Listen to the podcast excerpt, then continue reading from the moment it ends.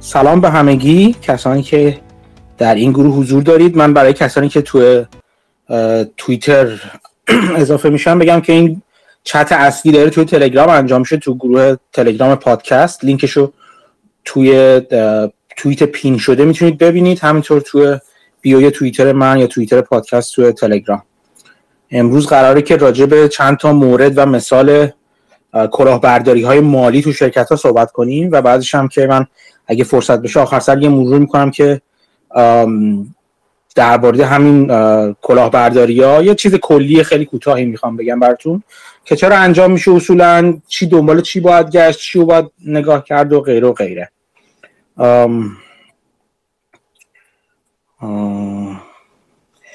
دوستانی که ارائه میدن ما سه تا از دوستامون توی گروه اعضای گروه هستن که در واقع ارائه خواهند داد. سه تا یا چهار تا. ببینیم که چجوری جلو میره و کدومشون حضور دارن.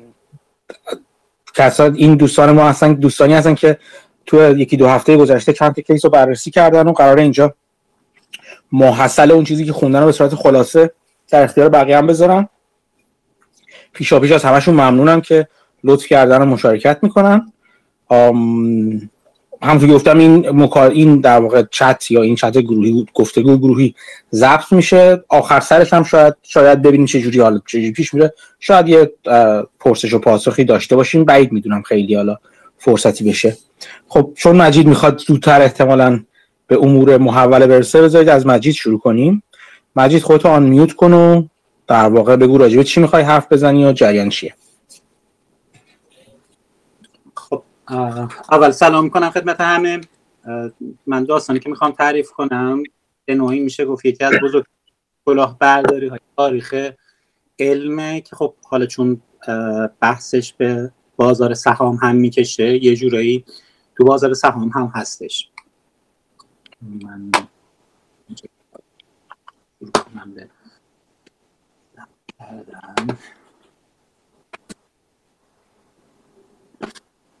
من تایمرم هم دادم که حالا سعی کنم به وقتش تموم بکنم.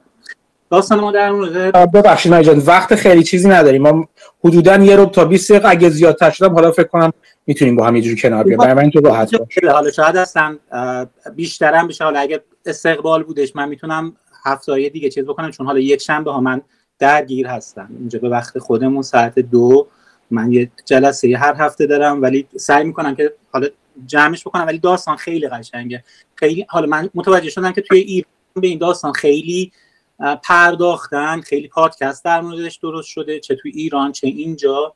کسی که حالا این رو مطرح کرد یه روزنامه نگاره وال استریت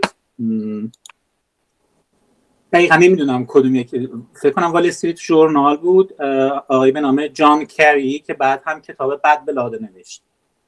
داستان. در مورد یه خانومی هستش به نام الیزابت هولمز که چون از یه خانواده موفق و متمول سابق آمریکایی بوده. ولی این خانواده حالا در طی زمان ثروت و نفوذش رو از دست داده بود و این دختر از بچگی دلش می‌خواسته که اون رویای برگردوندن این چیز رو داشته. به این صورت مثلا خیلی از بچه ها وقتی ازشون می‌پرسیم بزرگ شدی می‌خواین چی کاره بشن همه یه شغلی میگن نمی‌دونم بعضی خلبان بعضی دکتر مهندس ولی هر کی از این میپرسیده که بزرگ شدی می‌خوای چی کار بشی فقط هدف می‌خوام پول دار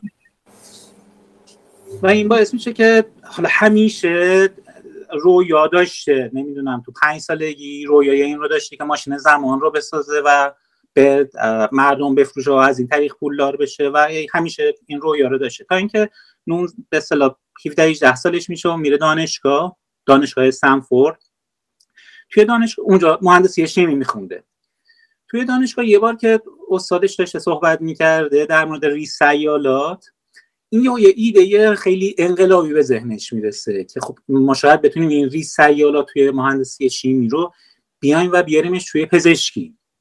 و به صلاح از این طریق توی آزمایش خون واردش وارد بشی.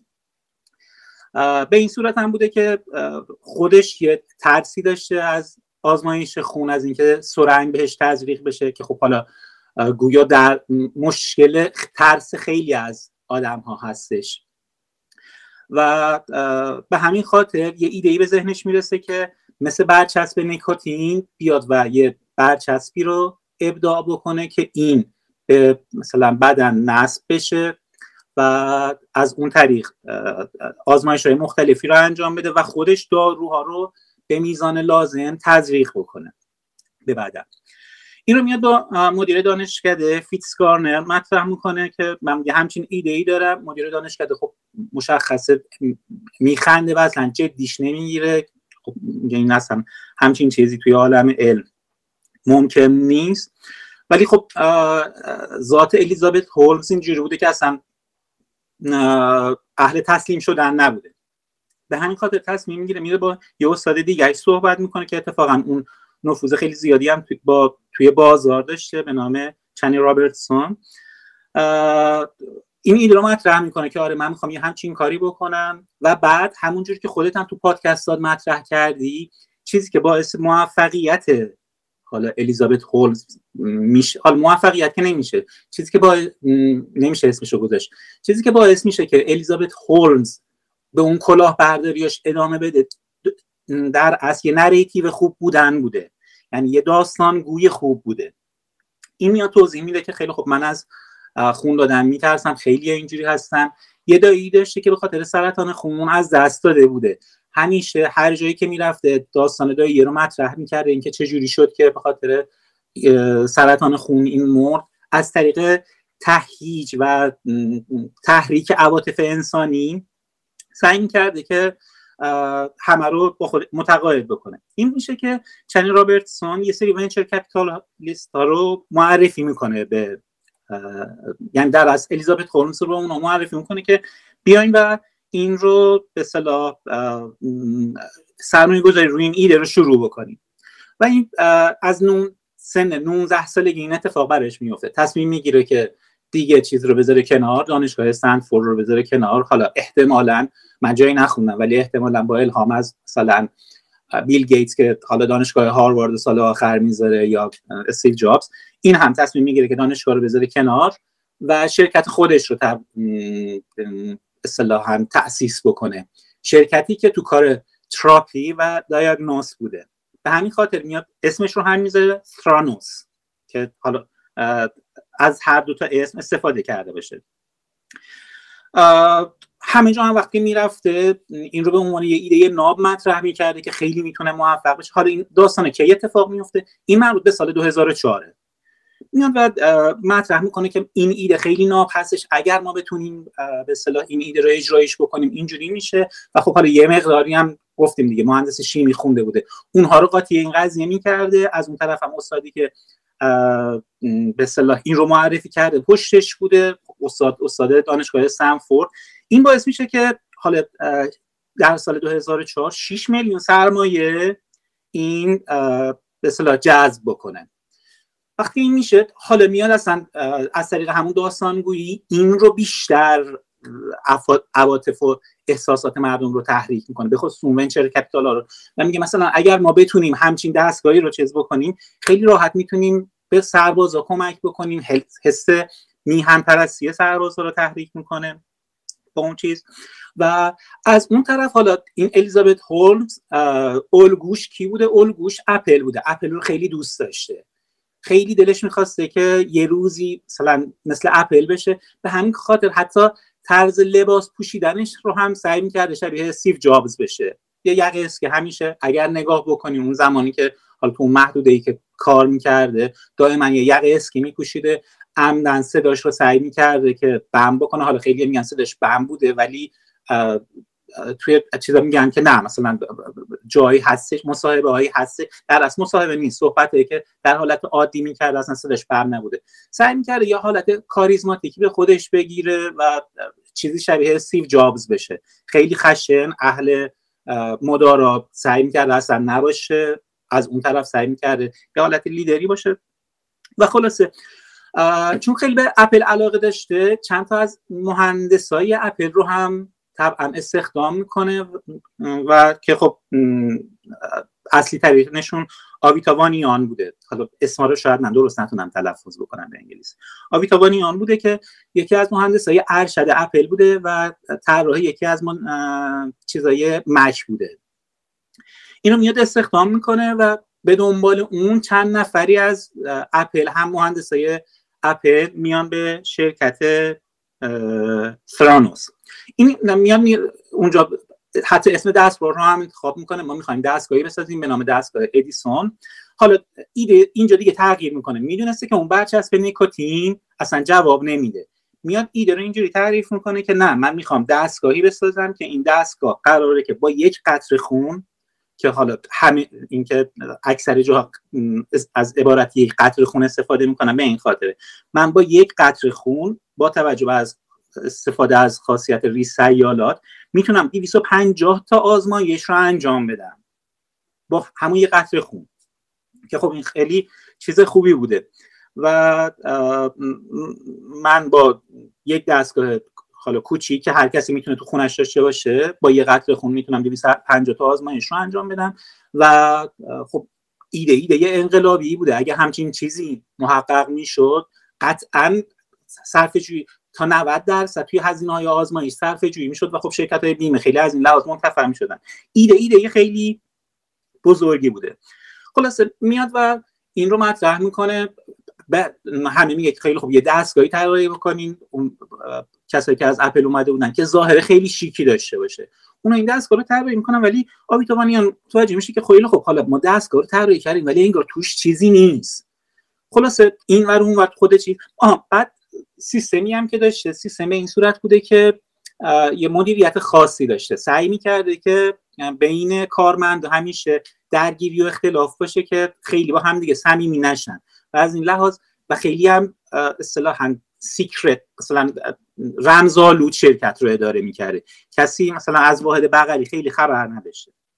خلاصه آبیتوانیان متوجه میشه که این دستگاه عملا انگار چیزی نیستش و صرفا یه ایده است و ظاهرا هم یه جعبه که طراحی خیلی قشنگی داره.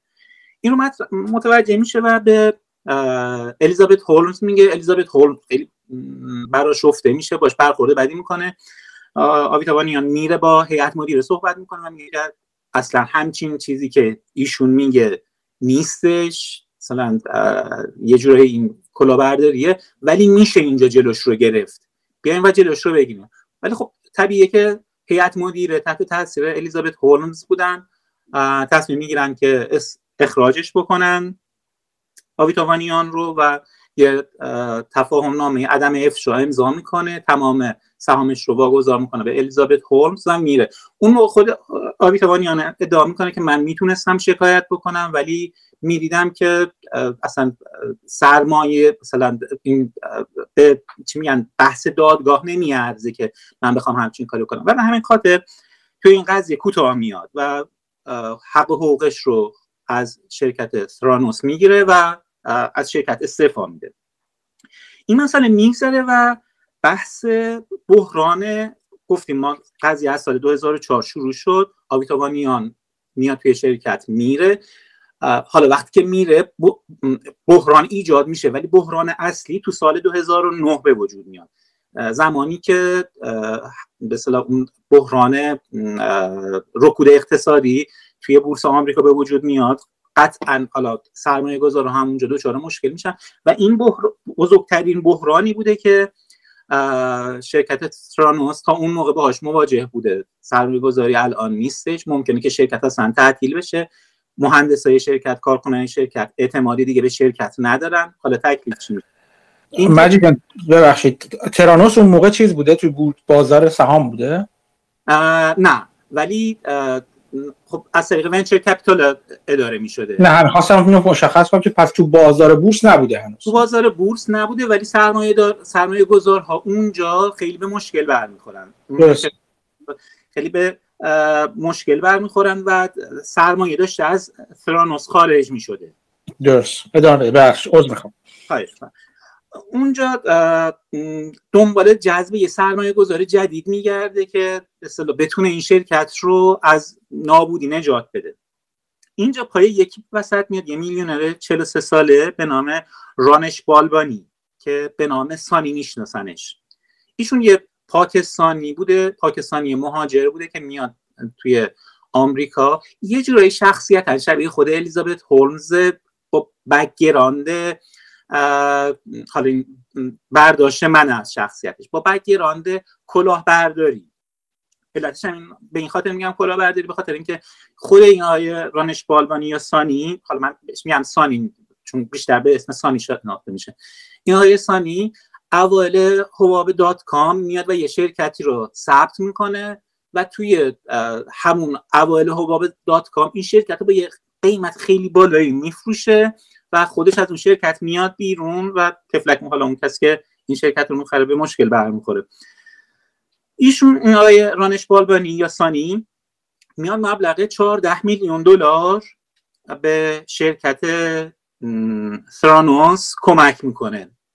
و این شرکت رو از بحران نجات میده در با این کمک 14 میلیون دلاری. فراموش نکنم که اصلا اولا شرکت با 6 میلیون دلار شروع به کار کرده بود.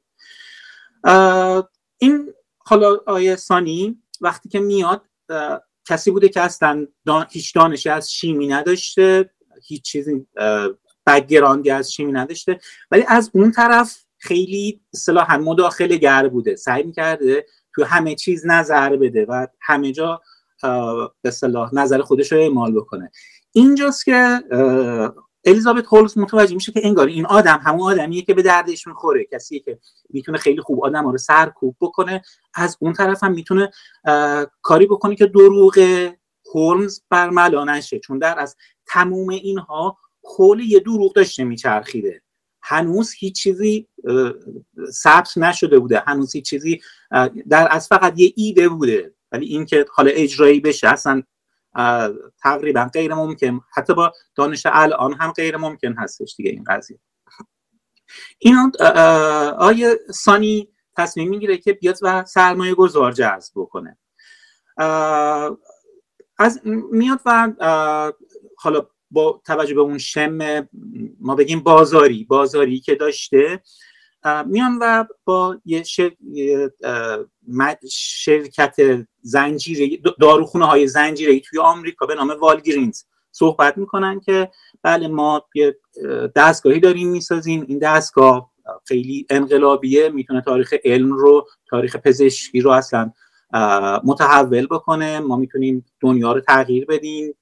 همون داستان های هولمز هر جایی می‌رفته همون داستان دایش رو تعریف می‌کرده اینکه خیلی از خون دادن میترسن. حالا این ممکنه برایشون مشکلی ایجاد بشه. اگه همون اول کار کسی مثلا با یه قطره خون بتونه آزمایش بده خب همه راقبن که سریع یه قطره خون هیچ مشکلی نداره مثل حالا بیمارای دیابتی ولی خب گرفتن مثلا نمی‌دونم یه آزمایش خونی که یه سرنگی فرو بشه تو بدن خیلی سخت هستش. خلاص اینها باعث میشه که والگرین اون طرف متقاعد بشه که مثلا چه ایده انقلابی و چقدر چیز ازشون رزومه می‌خواد. خب حالا شما این کارو کردین جایی هم تونستین این کارو بکنین مثلا آزمایش رو انجام بدین. الیزابت هولمز ایده خیلی عجیبی مطرح می‌کنه که تا سال هم روی این ایده پافشاری می‌کرده و برای من عجیبه که چجوری کسی نمی‌فهمه. ایشون مدعی میشه که ما این رو داریم روی سربازای آمریکایی توی افغانستان اجرا می‌کنیم و توی مثلا هلیکوپترها این دستگاه هستش به محض اینکه یه سربازی دچار مشکل میشه ما با این چیز می‌کنیم و این رو به اصطلاح آزمایشش هم خیلی دقیقه و 250 تا آزمایش با یه دستگاه کوچیک انجام میشه. این باعث میشه که والگیرین یه جورایی طمع بکنه که خب چه ایده انقلابی و چه چیزی حالا یه جورایی هم داره تستشو داده. اینو میان یه آقای به نام کوین هانتر رو مسئول بررسی این چیز می‌ذارم. قبل از اینکه حالا توی قرارداد امضا می‌کنن که قبل از اینکه ما بیایم و این دستگاه های ادیسون رو توی داروخونه هامون نصب بکنیم باید قبلش خودمون بیایم و از دستگاه بازدید بکنیم از شرکت بازدید بکنیم ببینیم که حالا اصلا این دستگاه چی هستش اساس کارش به چه صورت و هستش و از اینجا حرفا.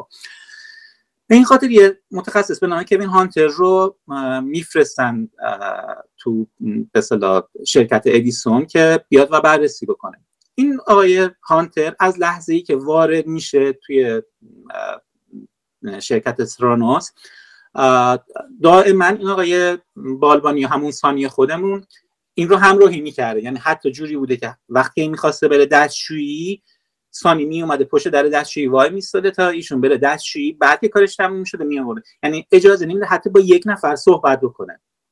که خب این بعدش سوال میشه. اولین سوال میشه که خب چرا مثلا من اصلا نمی‌تونم با کسی صحبت بکنم؟ بعدش دوباره میگه خب حالا میشه بریم دستگاه رو ببینیم دستگاه چجوریه میگه نه دستگاه رو نمیشه. و دستگاه خیلی مخفیانه است. مثلا ما اصلا نمی‌تونیم شما رو ببریم جایی که دستگاه هستش یا دستگاه تولید میشه. و این خیلی ما ایدمون خیلی انقلابیه میترسیم که کسی این رو بدزده و چیز میشه خب اینجا شک کوین هانتر بیشتر میشه و بعد دوباره میگه خب حالا باشه این رو هم حالا قبول می‌کنیم. پس بیاین یه کاری بکنیم. ما میایم یه نمونه خون می‌گیریم بیایم اینجا آزمایش بکنیم. یه نمونه خون می‌گیریم یه قطرش رو من به شما میدم یه قطرش رو میفرستیم برای دانشگاه سنفورد مقایسه بکنیم بین این دو تا جواب. اینجا یه ادعای خیلی عجیب هولمز می‌کنه میگه که نه ما نتایج دانشگاه سنفورد هستن ما قبول نداریم. مثلا میگه دستگاهیه که خیلی چیز داره دانشگاه سنفورد چیه؟ مثلا ما نتایج اون رو قبول نداریم. ما فقط نتایج خودمون رو قبول داریم. این جریان که پیش میاد که این هانتر دیگه شکش به یقین تبدیل میشه یه گزارش می‌نویسه برای هیئت مدیر یه والگرینز که این شرکت یه شرکت کلاهبرداری هیچ چیزی توش نیست و قرارداد رو فسخش بکنیم. ولی خب سانی به همراه الیزابت هولمز که حالا دیگه روابطی فراتر از همکار داشتن و در اصل یه رابطه بگیم عاشقانه داشتن و اصلا هولمز نقل مکان کرده بوده به خونه سانی دیگه. که الان با هم دیگه زندگی می‌کردن. کسی این قضیه رو نمی‌دونسته ولی اینها با هم دیگه زندگی می‌کردن. این قضیه رو پیش دستی می‌کنن توی این قضیه و قبل از اینکه اصلا گزارش کوین هانتر آماده بشه اینها تماس می‌گیرن با شرکت والگرین میگن اصلا این کسی که شما فرستاده بودین سرتیفاید نبود. مثلا آدمی بود که بی سواد بود اینجوری بود اونجوری بود. و خلاصه زیر پای کوین هانتر رو خالی می‌کنن. تا اونجا تا اون کار تا اونجا پیش میره که شرکت حرف کارشناسی که خودش فرستاده بوده رو رد می‌کنه و به صحبت های سانی و هولمز اعتماد می‌کنه که خب نه اینا اون چیزی که میگن درسته. برداشت شما اشتباه بوده. خلاصه این قضیه اینجا تموم میشه و اینها دوباره یه برگه برنده دارن. خیلی خوب ما دستگاه هامون توی افغانستان داره چیز میشه. اون حالا چیزی نمی‌شده اثباتش کرد. ولی حالا قرارداد والگیر اینا همینجا می‌تونستن برن بگن که آره ما یه همچین قراردادی گرفتیم. این خودش اولین به چیزی میشه که می‌تونسته رو تبلیغاتشون اضافه بکنه. اینها میرن با یه شرکت تبلیغاتی خیلی بزرگ توی اگه اشتباه نکنم توی نیویورک میرن و یه قراردادی میبندن. این شرکت هم به این صورت بوده که شرکتیه که خیلی معتبر و معروفه. اصلا قرارداد جدیدی با کسی امضا نمی‌کنه. شرکت مثلا با طرفایی مثل اپل ها این در از حالا مشتریاش اپل هستن و شرکت های خیلی بزرگ. و خب این قطعا با شرکت جدید قرار داده امضا نمی‌کرده. اینجا دوباره اون هوش ثانی میاد کمک الیزابت هولمز و با یه ترفند خیلی جالب و خاصی چیز می‌کنن. اینا میان یه جت اختصاصی می‌گیرن میرن نیویورک نیویورک می‌رسن دو تا ماشین بوده مثلا 5 6 نفر اسکورت سانی و الیزابت هولمز رو همراهی می‌کنن تا دم شرکت تبلیغاتی توی شرکت که می‌خوان برن. خیلی مثل کسی انگار رئیس جمهوره. میان و توی شرکت وارد میشن. همینجور چی نمی‌دونم سکیوریتی رو چک بکنن که یه موقع کسی خانم هولمز یا سانی رو نخواد ترور رو بکنه اینجا نخوان بدوزن و کاری می‌کنن که حتی اون شرکت تبلیغاتی تحت تاثیر تبلیغاتی که اینا می‌کردن قرار می‌گیرن. و متقاعد میشن که خیلی خوب. حالا باشون قرار داده. امضا می‌کنم البته خب قراردادشون هم مبلغش خیلی بالا بوده 6 میلیون دلار بابت تبلیغات شرکت ثرانوس به اون شرکت پیشنهاد میده که خب البته بعد این مبلغ اضافه میشه فکر کنم به 11 میلیون دلار.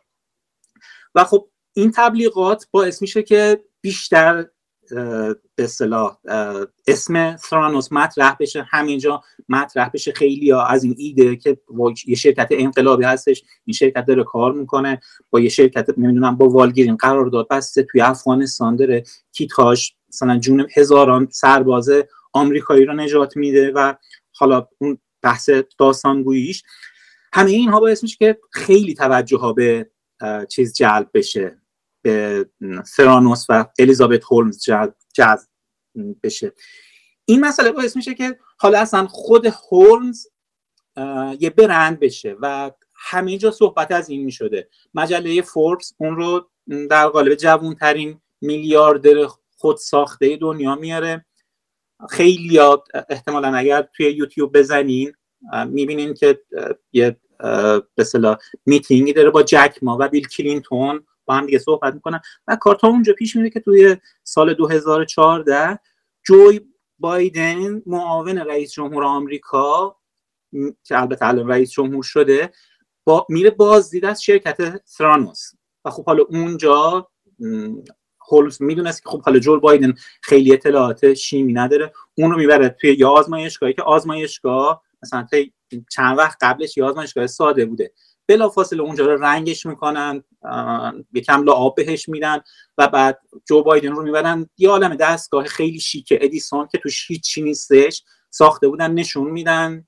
الیزابت هولمز از ایده هاش میگه از اینکه ما چقدر می‌تونیم هزینه های درمان رو کاهش بدیم و از اینجور صحبت ها می‌کنه و این باعث میشه که جو بایدن بشه در تحت تاثیر قرار بگیره. و تو محل خود همون شرکت یه سخنرانی می‌کنه مبنی بر اینکه ما باید هزینه های درمان رو برای آمریکایی بیاریم پایین و از الیزابت هولمز به عنوان یک شخصیت پیشتاز تو حوزه علم و پزشکی یاد می‌کنه.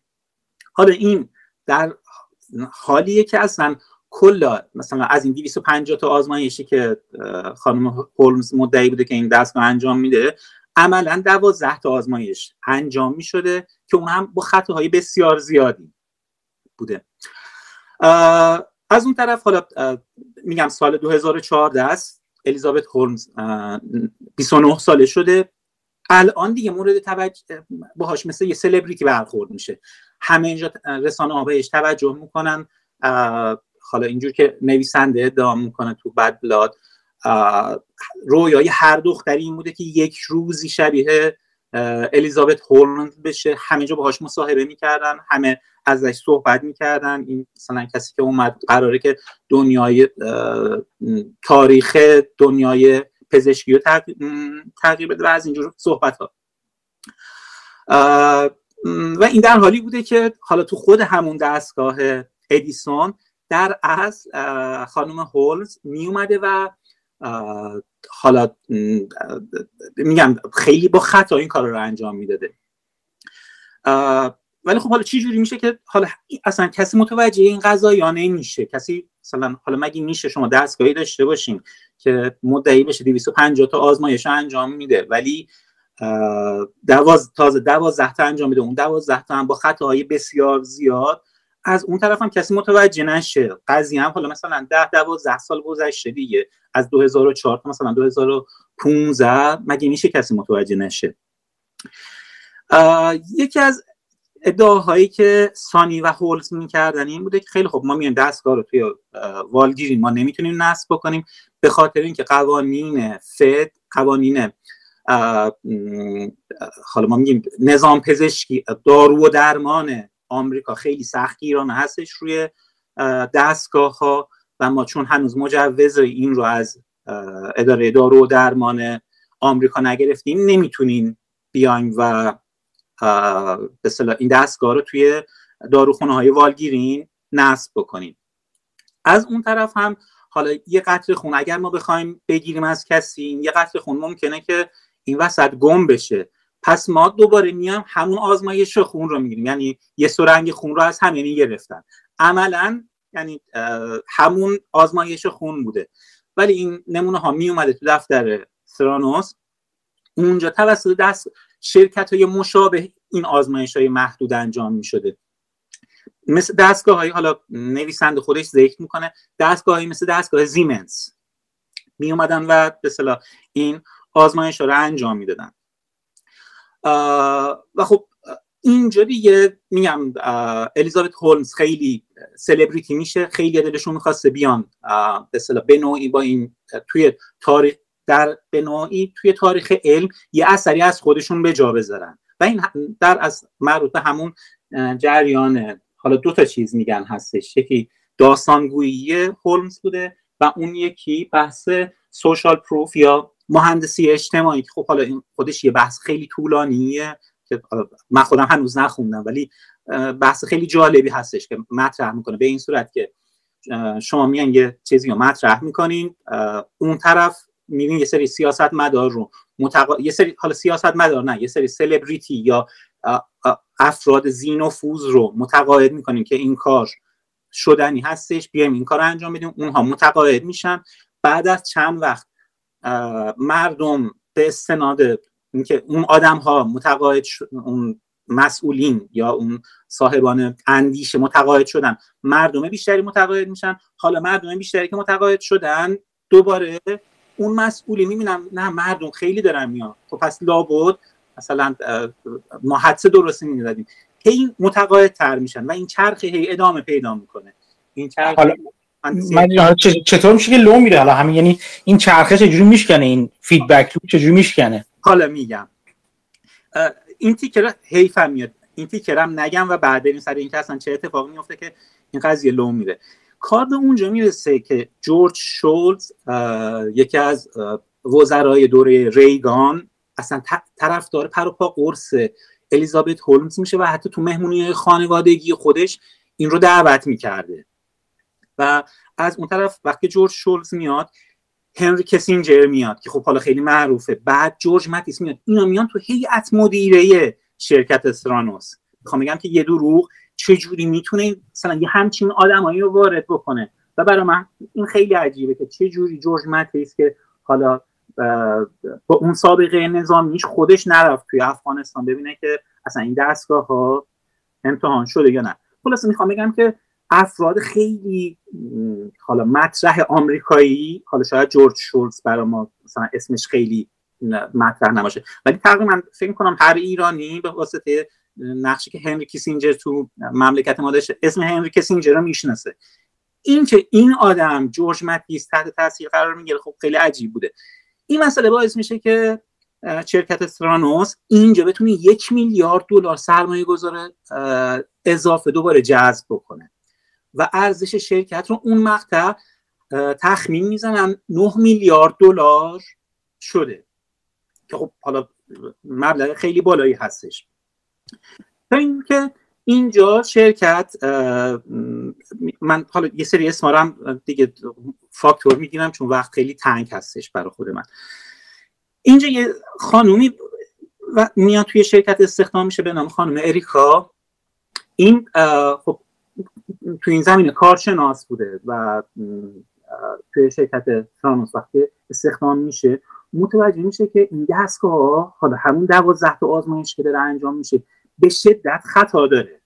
و این خطاها مثلا می‌تونه به قیمت جون آدم ها تمام بشه. کما اینکه توی داستان نمونه هایی مثال می‌زنن که به این دستگاه باعث چی میگن خطاهای خیلی زیادی می‌شده ولی خب حالا خوشبختانه کسی جونش رو از دست نمیده. به خاطر اینکه اون کسایی که می‌بینن چیز یا آزمایش تست دیگه هم میرن انجام میدن و خب حالا منجر به زایعه جانی نمیشه ولی خب خطا خیلی زیادی داشته. اغلبشون پاس پازیتیو بوده در خطاهای ترانوس. نه نه نه نه نه نه نه. مثلا حالا من خیلی خلاصه کردم. مثلا یه نفر یه سرطانی داشته. ایشون سرطانش به اصطلاح درمان شده بوده بعد میاد از طریق استرانوس بخاطر اون شرکت داروخونه والگیری نزدیک خونش بوده اونجا میره یا آزمایشی میده و اینجا نشون میده که فرضا فلان هورمون توی خونت خیلی زیاد هستش. ایشون میترسه میره پیش دکترش دکتر میگه سرطانت برگشته و شما باید شیمی درمانی از اول شروع بکنی. منتها این بار ممکنه که بدنت دووم نیاره زیر این شیمی درمانی. طرف خیلی ناراحت میشه. دکتر میگه خب ولی مثلا بازم به خاطر که ما مطمئن بشیم برو یه جای دیگه هم یه تست دیگه بده. خب همون دیگه به میگم false positive دیگه. یعنی علائم بیماری رو به غلط مثبت اعلام می‌کنه و این و این باعث میشه که اونا که چیزی از ترسشون میرن یه بار یه نظر دوم رو بگیرن. اونجاست که در واقع معلوم میشه که خطا بوده کار دستگاه. خب حالا دیگه اون خانوم هم پیگیره اینکه این خطا بوده نمیشه دیگه قضیه میگذره. این خانم اریکا میاد و میگه که یه همچین مشکلی هستش و شما می‌خواین چی کار بکنیم وقتی نتایج رو می‌بره پیش به اصطلاح سانی که میگم اصلا هیچ اطلاعی از علم شیمی نداشته با کمال تعجب می‌بینه که سانی میگه خیلی خوب مثلا این موردای خطا رو از تو آزمایش رو حذف کن. هرچی خطا بوده حذف کن. اصلا همچین چیزی نمیشه مثلا شما وقتی یه دستگاهی خطا داره اگه اون خطاهاشو اعلام نکنی بحث سر جون آدم هاست. این خانم وقتی می‌بینه اینجوری آشفته میشه میگه مثلا اگه ما خطا رو حذف بکنیم این دست ممکنه منجر به مثلا مرگ کسی بشه. با جون آدم داریم بازی می‌کنیم. اینجاست که سانی اصطلاحا به قول ما اسفانی اون رو خودش زمین می‌ذاره و میگه اصلا می‌دونی تو باید اخراج بشی و تو اینجوری هستی اونجوری هستی. چی میگن؟ به سراحت تهدیدش می‌کنه و ایشون رو اخراج می‌کنه. این خانم خب خیلی افسرده میشه خیلی میترسه و بعدا بلافاصله وکلاش رو میفرسته پیش این خانوم و میگه که این چیز عدم افشاره امضا بکن. این قرارداد عدم افشاره امضا بکن و اگر امضا کردی و اگر جایی صحبت از این کردی که این مثلا خطاها وجود داره ما پدرتو در میاریم. حالا از اون طرف هم هولمز و سانی که می‌دونستن همه چیز بر پایه یه دروغ حالا بزرگ ساخته شده. میان و یه, یه وکیل خیلی قدرتمند آمریکایی رو استخدام می‌کنن وکیلی که وکیل هاری واینستاین هم بوده. حالا معروفه که خشن ترین وکیل آمریکا هستش. الان اسمش دقیق یادم نمیاد. اون رو استخدام می‌کنن. اون میاد و این خانم رو میترسونه و میگه اگر به چیز بشه ما پدرتو در میاریم. جوری میشه که اون طرف براش اصطلاحا یه کارگاه شخصی می‌زنن که دائما چکش می‌کردن. این خانم وقتی استعفا میده از اون شهر خارج میشه میره یه جای دیگه. حتی به پدر مادرش هم نمیگه. یه همچین چیزی هستش میره توی یه شهر دیگه. ولی بعد متوجه میشه که اونجا هم که بپا داره. حالا چه جوری میشه که این قضیه لو میره؟ این خانوم با نوه آقای جورج شولز که گفتیم از وزرای دوره دونالد ریگان بود و یه شخصیت حالا نویسنده بسیار محترم و عالی رتبه آمریکایی بوده. میاد این قضیه رو در میون می‌ذاره میگه که آره مثلا این شرکت داره که همچین کاری می‌کنه و با داره با جون آدم ها بازی می‌کنه. نوه میره پیش پدر بزرگش و میگه که آره مثلا می‌دونی که اصلا تموم این شرکت آها خود نوه هم تازه توی شرکت شروع به کار کرده بوده. یه مدت کوتاهی بوده که کار می‌کنه. از این طریق با اریکا آشنا میشه. اونجا اریکا بهش میگه میگه که این شرک این چیزایی که دارن میگن هیچ کدومش صحت نداره. دستگاه 250 تا آزمایش رو انجام نمیده. فقط 12 تا آزمایش رو انجام میده. این 12 تا آزمایش هم خطای بسیار زیادی داره و ممکن منجر به فوت آدم ها بشه. اینجاست که نوه جورج شولز میره پیش پدر بزرگش و میگه که من یه همچین چیزی رو توی مثلا شرکت دیدم و به بهتری که تجدید نظر بکنی. جورج شولز هم میگه خیلی خوب من بررسی می‌کنم و ببینم چه جوریه. و سانی رو مسئول رسیدگی این قضیه می‌کنه. خب سانی هم بلا فاصله چیز رو می‌خواد به صلاح نوه جورج شولز رو می‌خواد و بهش میگه که نه اصلا تو تو جایگاهی نیستی که نظر بدی تو مثلا یه بچه ای یه برخورد تحقیرآمیز با نوه جورج شولز می‌کنه. خب این باعث میشه که اون بیشتر تحقیق بشه. اینجا میره به پدر بزرگش میگه میگه که آره مثلا من با سانی هم صحبت کردم ولی این قضیه مثلا بو داره. مثلا خب خودتو بکش کنار. میگه باش پس مثلا اگه اینجوریه بیا با هم دیگه بیا خونمون صحبت بکنیم. مثلا اگه واقعا فکر می‌کنه اینجوری هستش دلایل و مدارک رو بیار و با هم دیگه صحبت بکنیم. نوه هم قبول می‌کنه. نوه قبول می‌کنه میره خونه پدر بزرگ توضیح میده که آره این اینجوریه اون اینجوریه. پدر بزرگ میگه نه مثلا اگر مثلا همچین دروغایی که تو میگی بوده غیر مم... حالا قضیه مثلا مال چقدر سال فکر می‌کنم 2018 بوده. یعنی 14 سال از تأسیس سرانوس گذشته بوده. یا میگه که یه مثلا اگر همچین چیزی بود تو این 14 سال تو این مثلا 13 14 سال قضیه برملا می‌شد و همچین چیزی مثلا چیز نیستش. من اصلا باور نمی‌کنم. خب نه میگه خب اگه باور نمی‌کنه پس چرا گفتی من بیام اینجا صحبت بکنم که همون لحظه می‌بینن که وکیل از پله اومد پایین و میگن که تو باید حتما این قرار داده عدم افشار امضا بکنیم وگرنه مثلا ما با برخورد می‌کنیم. خب اینجا باعث ترس نوه میشه و اگر اونجا به مادر بزرگش کمکش نکرده بود این خودش مخمسه میافتاد. ولی خوشبختانه مادر بزرگ میاد کمکش می‌کنه و این از اون خونه خارج میشه. این باعث میشه که بیشتر تحریک بشه که خیلی خوب یه کاسه زیر نیم کاسه هستش که در این اتفاق میفته خوشبختانه اینجا پدر و مادرش هم کمکش می‌کنن چون این جور پروسا توی آمریکا گویا خیلی هزینه بر هستش. کمکش می‌کنن و خب این به صلاح شروع می‌کنه به برملا کردن این چیزا. ولی خب حرفش جایی شنیده نمی‌شده دیگه. در مثلا وقتی یه شرکتی ده ساله داره دائما صحبت از این می‌کنه که من با یه قطر خون می‌تونم تمام آزمایش رو انجام بدم و از اون طرفم حالا همه جا صحبتش هستش. نمی‌دونم شرکت های معتبر چیز هستش. شاید خود منم بودم وقتی می‌گفتم خیلی خوب یه داروخونه زنجیره ای که مثلا تو کل آمریکا اعتبار داره نمیاد اعتبارش به خاطر این زمین بزنه. احتمالا اونا تحقیقات خودشون رو کردن. خب طبیعتا همه همین فکر رو می‌کردن. تا اینکه یک بار یه دانشمندی و متوجه میشه که انگار این مثلا شرکت استرانوس هیچ رد پای علمی نداره. درسته حالا شما میگین که تکنولوژیتون خیلی سیکرته ولی بالاخره باید یه مقاله یه جایی یه چیزی باشه. چرا هیچی نیستش؟ و خب این شروع می‌کنه به مقاله نوشتن که خب من دارم شرکت استرانوس رو بررسی می‌کنم. من هیچ چیزی ندیدم که تایید بکنه که این شرکت یه شرکت معتبر هستش. و صرفا فقط توی چیزا داره ازش صحبت میشه.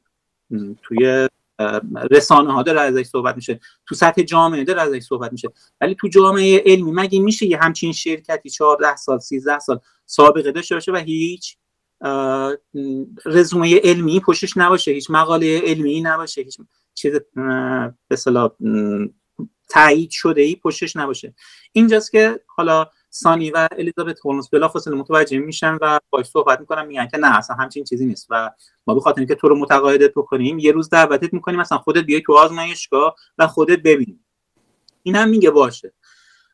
ولی خب قضیه باشه. در از خود الیزابت و سانی می‌دونستن که این قضیه سر کاریه دیگه. حالا مثلا سه چهار سال دیگه الان وقت نداریم حالا برو سه چهار سال دیگه بیاد. این قضیه که مطرح میشه یه روزنامه نگار که همون اول کارم اسمش رو مطرح کردم و نویسنده کتاب بعد بلاد هستش به نام جان کریو. ایشون به این قضیه علاقه من میشه و مقاله که صحبتش یه علاقه من میشه و یه مقاله می نویسه که آره مثلا یه همچین بحثی مطرح شده. فلان دانشمند این ادعا رو برده زیر سوال و به صلاح در این مورد شک هستش. بلا فاصله فرداش هولمز و از تیم حقوقیشون میریزن سر اون روزنامه که الان دقیقا یادم نمیاد کدوم روزنامه بودش. میریزن سر اون روزنامه که باید این فرد اخراج بکنی ایشون به اعتبار آبروی ما صد نزده. ما مثلا اصلا یه شرکت شناخته شده هستیم. پشت سر ما هنری کسینجر هستش جورج متیس هستش جورج شولز هستش و این یه سر صدایی می‌کنه. این سر صدا باعث میشه که به گوش نوه جورج شولز برسه این قضیه. و اون اینجا از طریق فکر کنم لینکدین با ایشون ارتباط برقرار می‌کنه و داستان رو توضیح میده که اصلا تمام اینها چیز هستش. از اون طرف هم حالا از اریکا می‌خوام که بیا توضیح بیشتری بده. اریکا از یه طرف از بابت جونش به شدت نگران بوده. هر جایی که می‌رفته دنبال می‌شده. حتی مثلا یک جایی میره اصلا هیچ به نظر خودش هیچ ردی از خودش به جا نمی‌ذاره. میره توی مثلا یه منطقه دور افتاده که کسی پیداش نکنه. ولی چند روز بعد می‌بینه یا نامه اومده به آدرس خودش به نام خودش و توی اون نامه هم دوباره از لحاظ حقوقی تهدیدش کرده بودن که اگر ما احساس می‌کنیم که این اطلاعات رو از طریق تو منعکس میشه و احتمال اگه مثلا چیز بکنی ما به شدیدترین وجه ممکن با برخورد می‌کنیم. خب این یه خورده چیزش کن سرعتش بده اینجا شد. آره. خود من ها که دیدن میشه.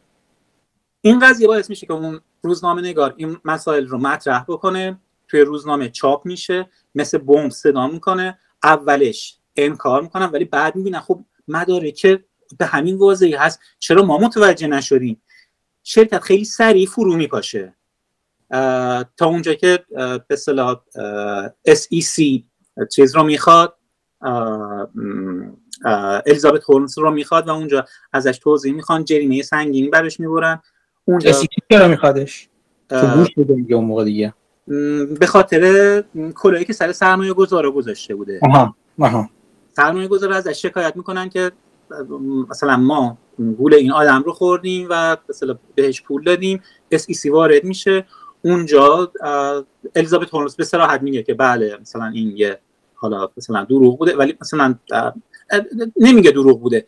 پشت پرده با چیز توافق می‌کنه با SEC توافق می‌کنه که نه تایید بکنه که مقصره نه تایید.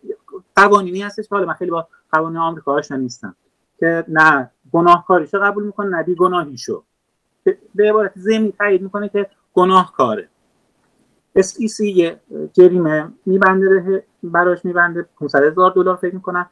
بعد هم تا یه تاریخ خیلی زیادی فکر می‌کنم 10 سال 15 ساله از به عضو هیئت مدیره بودن. تو هر شرکت سهامی من میشه و دیگه به صلاح حق عضویت نداره توی شرکت ها از اون طرف بحث این مطرح میشه که پارسال قرار بود که بحث دادگاهش مطرح بشه. اگه جرمش ثابت بشه ممکنه تا 15 یا 18 سال بیفته زندان. ولی خب حالا از شانس خوبش قرار بود تو مارس توی سال 2020 دادگاه برگزار بشه. به خاطر کووید برگزار نشد. قرار بود امسال برگزار بشه که امسال هم دوباره ایشون به صورت خیلی اتفاقی حالا از سانی بعد از اون قضیه جدا شدن و حالا به صورت خیلی اتفاقی بچه دار شدن. و به خاطر اینکه الان بچه دار هستن به باردار هستن و بچه کوچیک دارن از دادگاه تقاضای فرصت کردم احتمالا دادگاه امسال برگزار نمیشه میره برای سال 2022 این سرنوشت هولمز سانی هم به همین صورت. بعد از دادگاه هولمز قرار دادگاه سانی برگزار بشه. سانی اینجا اومده ادعا کرده که اصلا من هیچی اطلاعات نداشتم. من نمی‌دونستم اصلا تو این شرکت چی میگذشته. من صرفا به گزارش کارشناسا تاکید داشتم و اون هم پاشا از قضیه کشیده کنار. این خلاصه ای هستش که حالا داستان هنوز بازه تهش. معلوم نیستش آخرش چی میشه. خیلی ممنون. دوستانی هم که علاقه دارن می‌تونن به کتاب بد بلاد مراجعه کنن.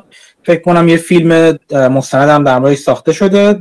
چیز دیگه آره. هم هست بکنم یه چیز دیگه هم هست. HBO یه مستند در موردش ساخته شد. میگم قضیه حالا خیلی معروف شد همه جا. و HBO در موردش یه مستند ساخته پادکست های زیادی در موردش ساخته شده. تو خود ایران گویا تو همون زمان خیلی در موردش بحث شده و از اینجور چیزا.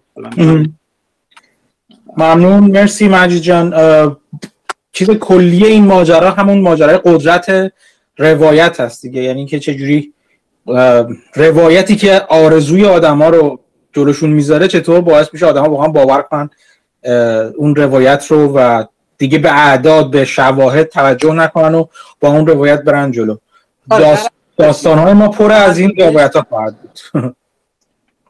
یکی مهندسی خود حالا نویسنده معتقده که مهندسی اجتماعی و این داستانگویی چیز الیزابت هولمز باعث میشه که این چی میگن رسوایی صورت بگیره. ممنون. مرسی مجید جان. لطف کردی. خیلی ممنون. سلام. نفر بعد. من دیگه من چون من ساعت دو خودم جلسه دارم. برو به سلامت. دو که گذشته آها دوش به وقت شما. آره دو به وقت. آره. مرسی ممنون. خیلی لطف کردی مجید جان. سلامت باشین. نفر بعدی از دوستان مسعود خانم ادا یا محمد رضا کی می‌خواد بیاد صحبت کنه یا اینه که من یادمه؟ خانم ندا. خیلی خوب. بذار بذارین خانم ندا صحبت کنه اول. ببینیم که در مورد چه چیزی. بعدش میریم سراغ محمد رضا. سلام. وقت شما بخیر. سلام. مرسی ممنون. شما همینطور. مرسی. صدا خوبه آقا مهدی؟ من صحبت کنم. صدا عالیه. بفرمایید. خب. قبل از اینکه من چیز کنم من یه آنونس هم پخش کنم. دوستانی که اونور تو توییتر هستن و دارن تو space گوش میدن اگر دوست داشته باشن می‌تونن گفتگو رو توی گروه تلگرام دنبال کنن. pin شده لینک گروه تلگرام تو حساب توییتری من یا تو حساب توییتری پادکست. همینطور توی bio ی هم پادکست هم bio ی خود من می‌تونیم ببینید. اگر دوست دارید بیاید و چون اگه قرار باشه سوال جوابی آخر سرش باشه اگر هنوز معلوم نیست این ور انجام میشه. اگر هم که همونجا تو space راحتین که خب راحت باشین و بشنوید بفرمایید. مرسی.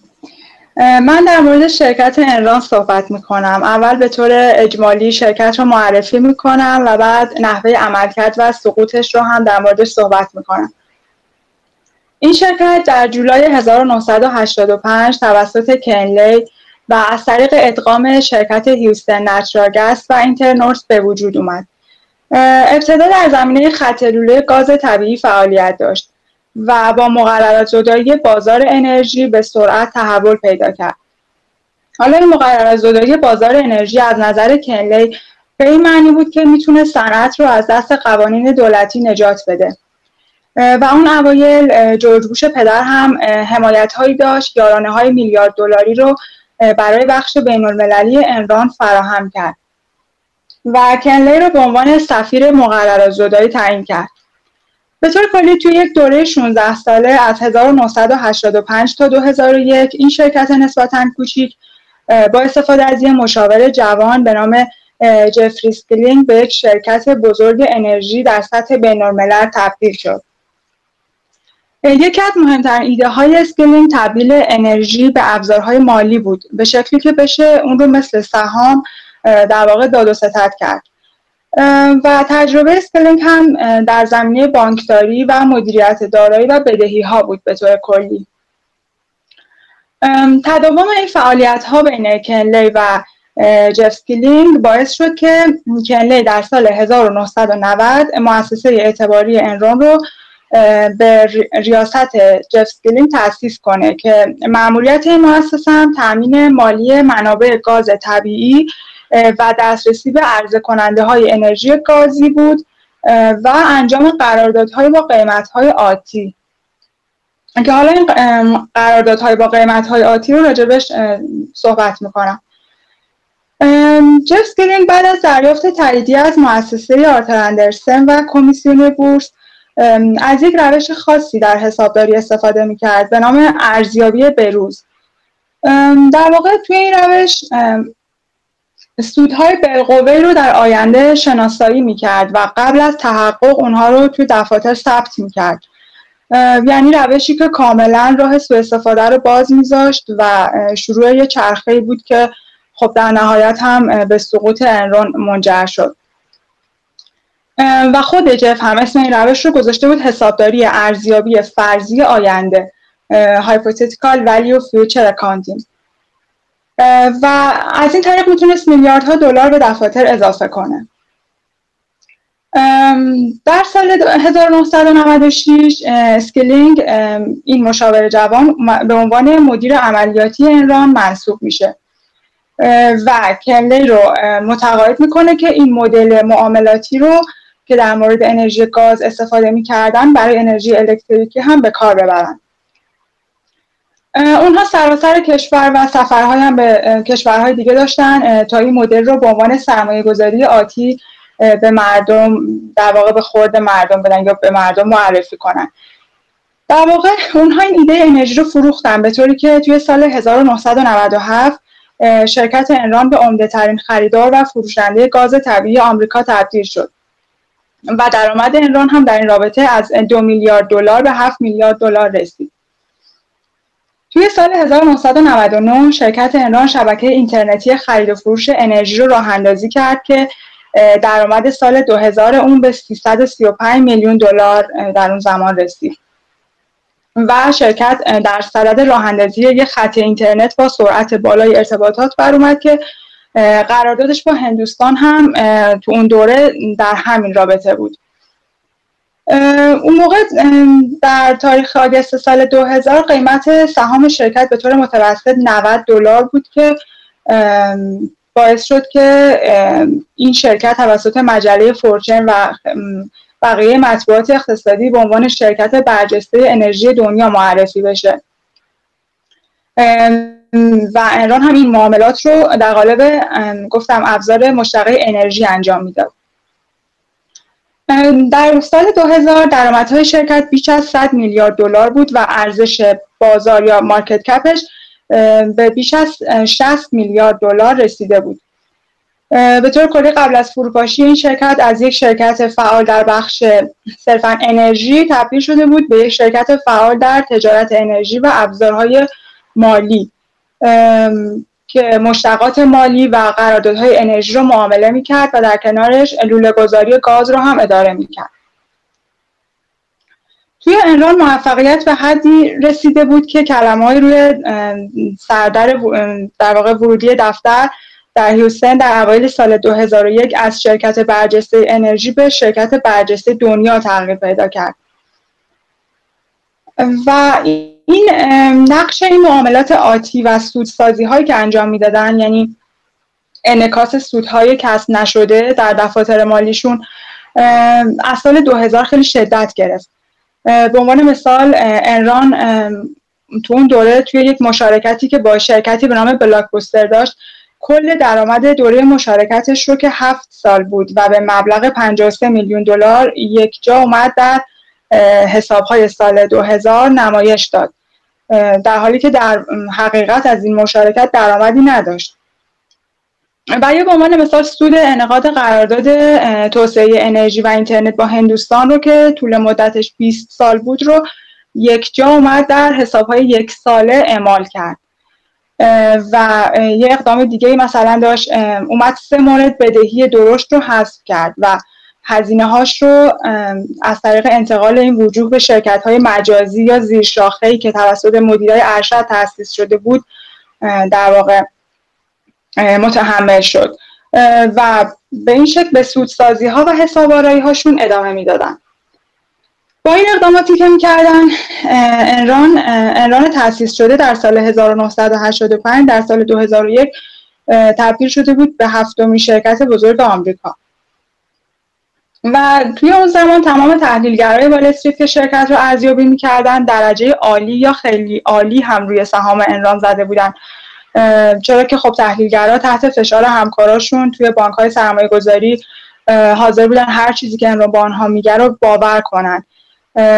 هر تحلیلگری که تو اون دوره سهام شرکت رو نمی‌خرید تبدیل به دشمن شرکت می‌شد. به عنوان مثال یک بار مدیر مالی انرون فاستو زیرچشمی جان اولستون یکی از معدود تحلیلگرایی که به داستان انرون شک داشت رو زیر نظر گرفته بود و حتی اون رو اخراج کرد.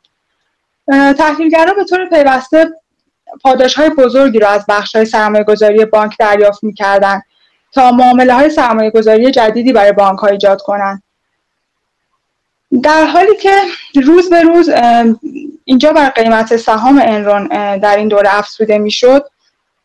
اما در واقعیت تجارت انران در حال از دست دادن پول و متضرر شدن بود.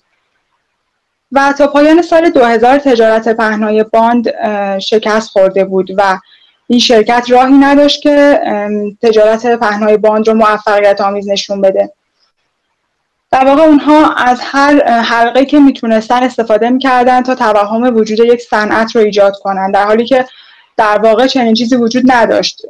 و کارکنان هم خب روز به روز بیشتر سرخورده می‌شدن.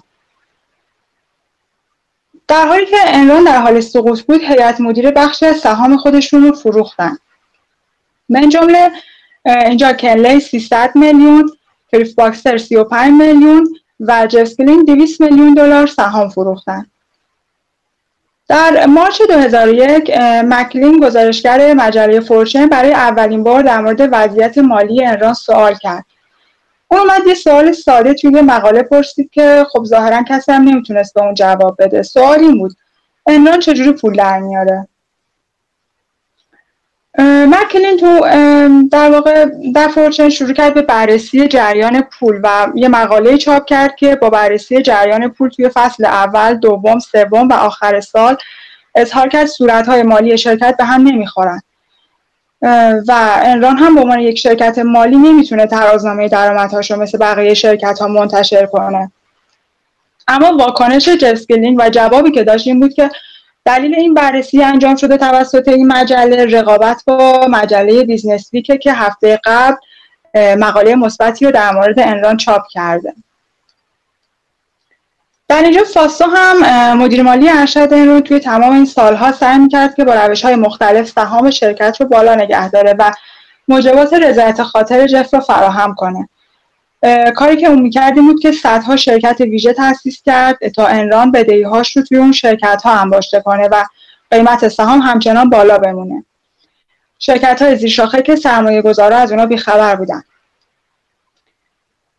انران برای مشاوره دهندگانش هم پاداش های خوبی در نظر می گرفت مثلا توی سال 2001 آرتر اندرسن آرتر اندرسن مؤسسه حسابرسی از بخش حسابداری یک میلیون دلار در طول یک هفته دریافت کرد.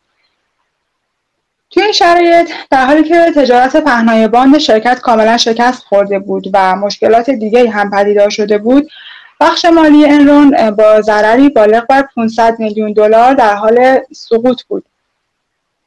اینجا بود که افسر ارشد تام وایت تو این فکر بود که بخش مالی انرون چطوری می‌تونه تا پایان فصل همچنان سوددهی نشون بده. و به این ترتیب اومد اولین نشانه ها از استراتژی جدید انرون پدیدار شد که البته به شکل یک پتکی بود که بر سر این بار کالیفرنیا فرود اومد. این بار کالیفرنیا برای آزمایش مفاهیم جدید در واقع مقررات زدایی توسط انرون انتخاب شده بود و در حوزه برق. اونها آمدن صنعت انرژی برق کالیفرنیا رو بررسی کردن تا نقاط ضعفی برای پول درآوردن پیدا کنن. از فرصت آربیتراژ برای به دست آوردن سودهای غیرعادی استفاده کردن و اومدن دلال های انران شروع کردن به خارج کردن برق از ایالت. تا بعد از بالا رفتن قیمت ها دوباره اون رو برگردونن. و در واقع با این بازی که راه انداختن صنعت برق رو تو این ایالت به یک کازینو تبدیل کردن.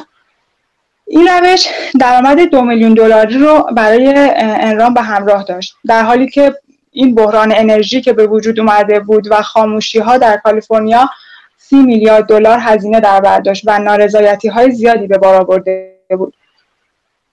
به طور کلی در طول تابستان اون سال سهام ایران نزولی شده بود. مشکلات و در هم ها افزایش پیدا کرده بود. همین دوره بود که جف اسکیلینگ در حالی که می‌دونست کشتی Enron در حال از هم پاشیده شدنه در 14 آگست 2001 استعفا داد و Enron رو ترک کرد.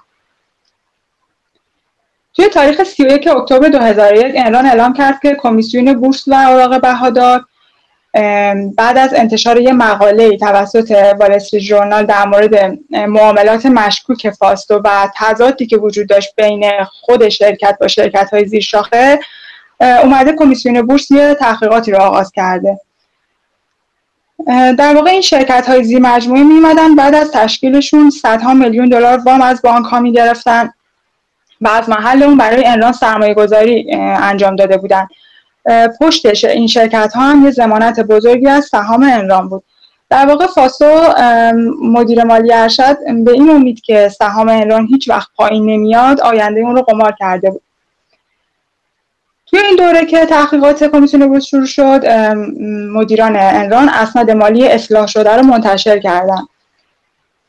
اما در اصل موضوع فروپاشی انران از اونجا شروع شد که قرار شد انران رو به یک شرکت انرژی بفروشن. اما بررسی تجزیه و تحلیل حساب ها نشون داد که شرکت عملا ورشکسته است و خب اون شرکت انرژی خریدار هم از تصمیم خودش منصرف شد. و از سمت دیگه از اونجا که صورت های مالی سالهای گذشته شرکت هم در واقع مورد تایید قرار گرفته بود مورد تردید قرار گرفته بود که شک هم به مؤسسه حسابرسی آرتر اندرسن بود که حسابرسی انران را انجام می‌داد.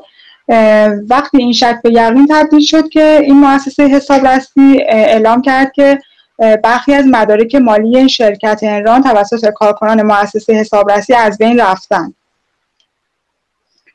در تاریخ 2 دسامبر 2001 کمتر از چهار ماه بعد از استعفای اسکیلینگ Enron اعلام ورشکستگی کرد به طور رسمی.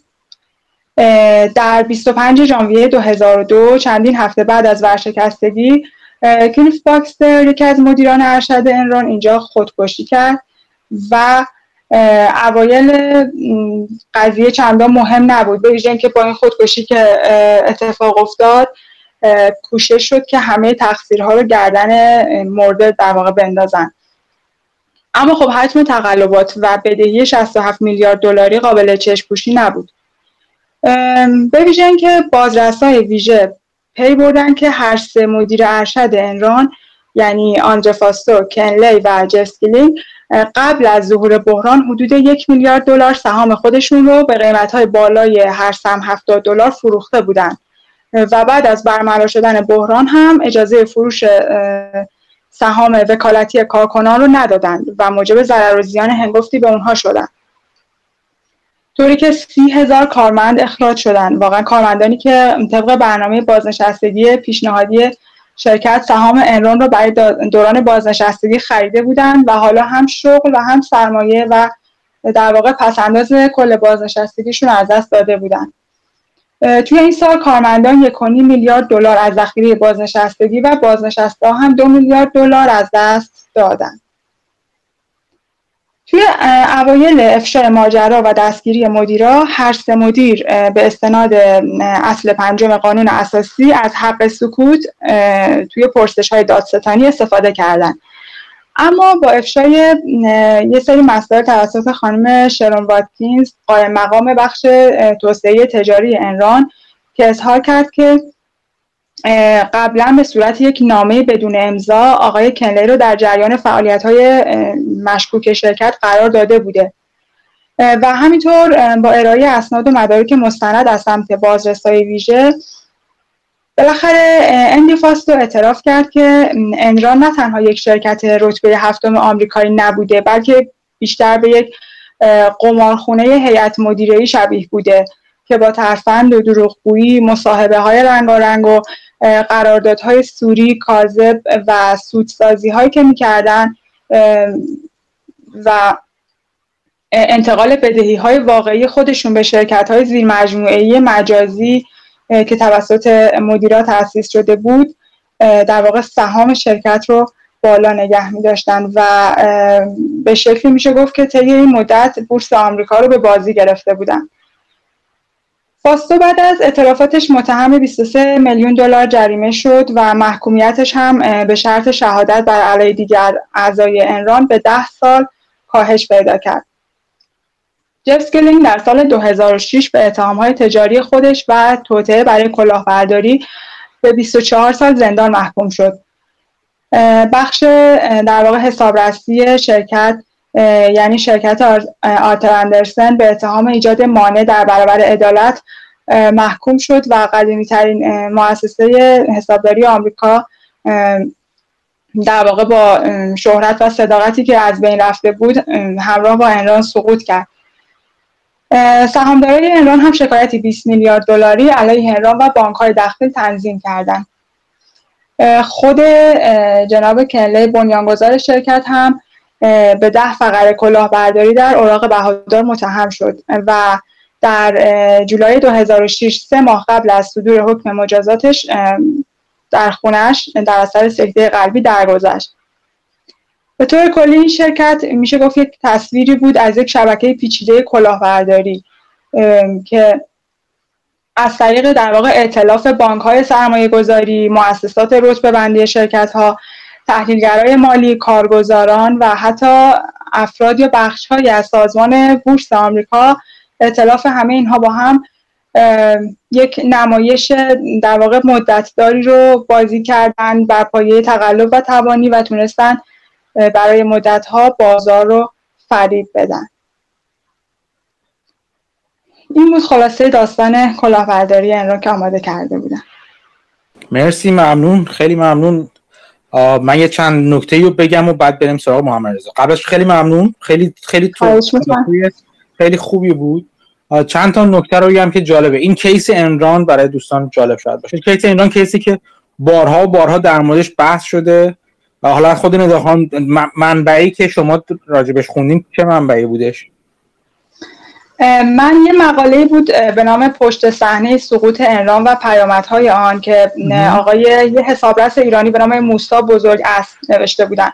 یه مقاله انگلیسی هم خوندم مال قدیم Who was behind Enron که در مجله Finance چاپ شده بود سال 2002 درست خیلی ممنون. این ماجرای Enron رو به صورت خیلی حالا dramatize ش یا دراماتیزه شدهش داستانیش رو می‌تونین توی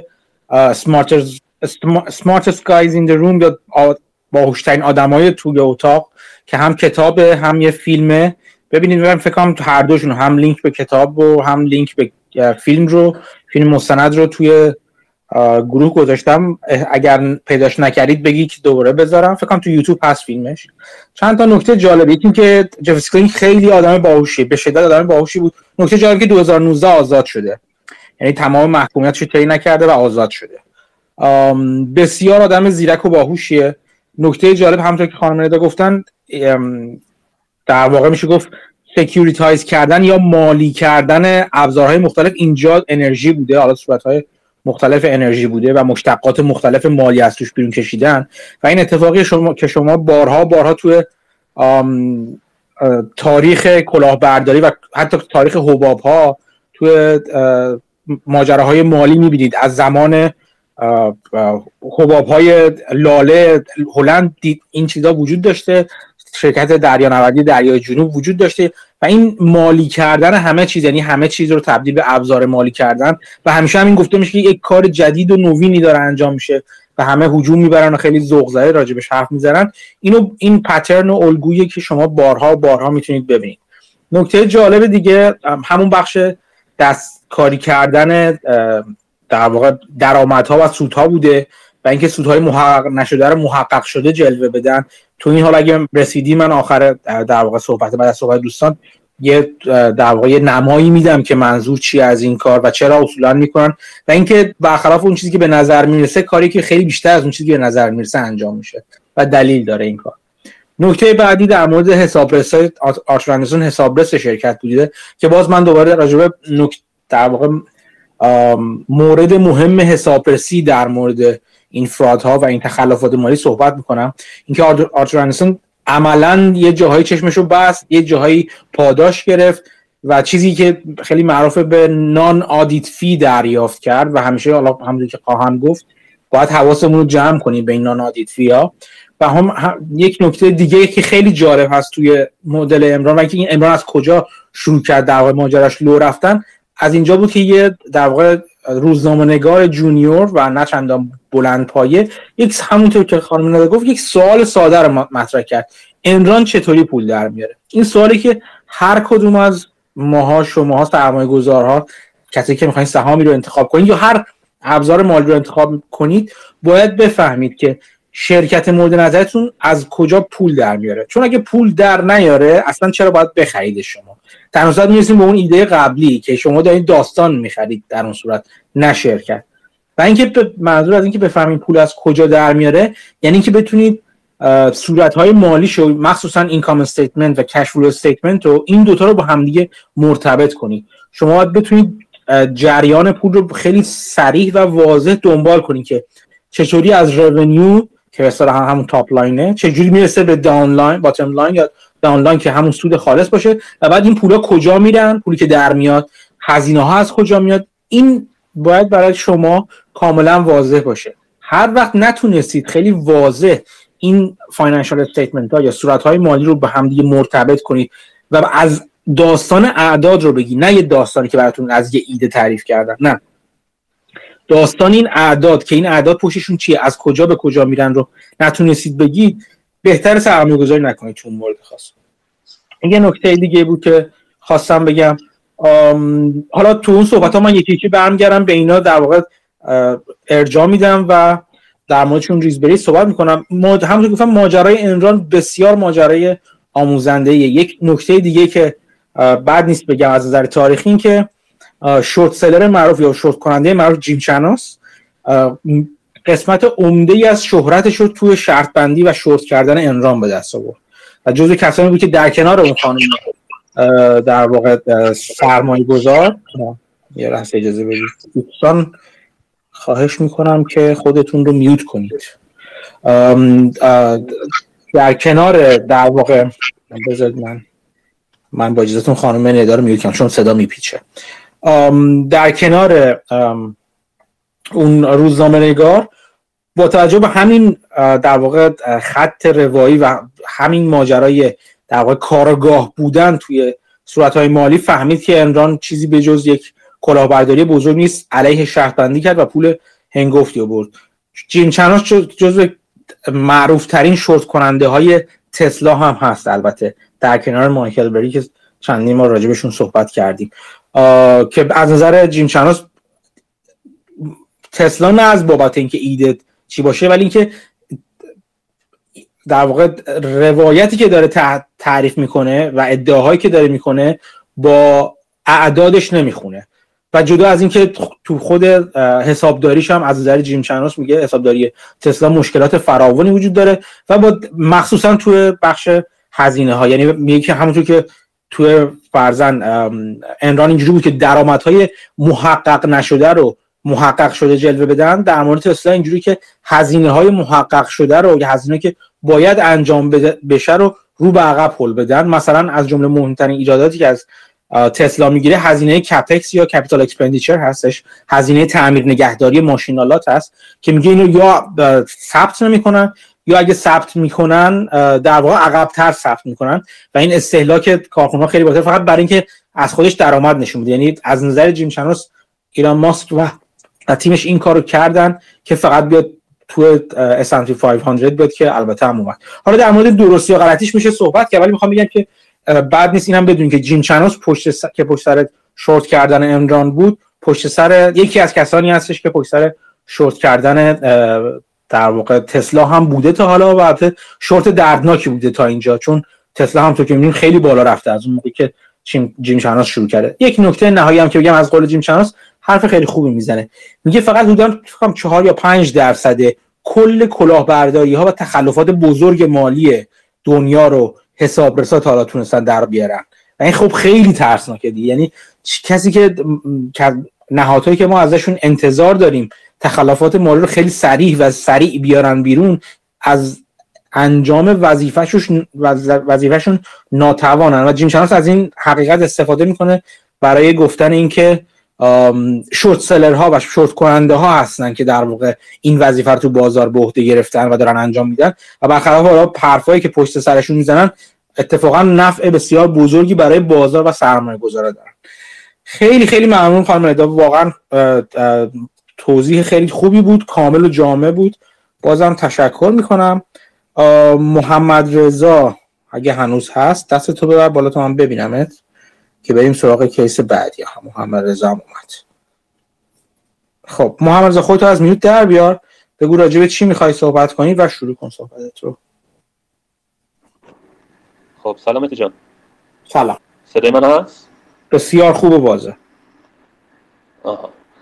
خب من به دوستانم سلام کنم. من در مورد شرکت ویست منیجمنت می‌خوام صحبت کنم.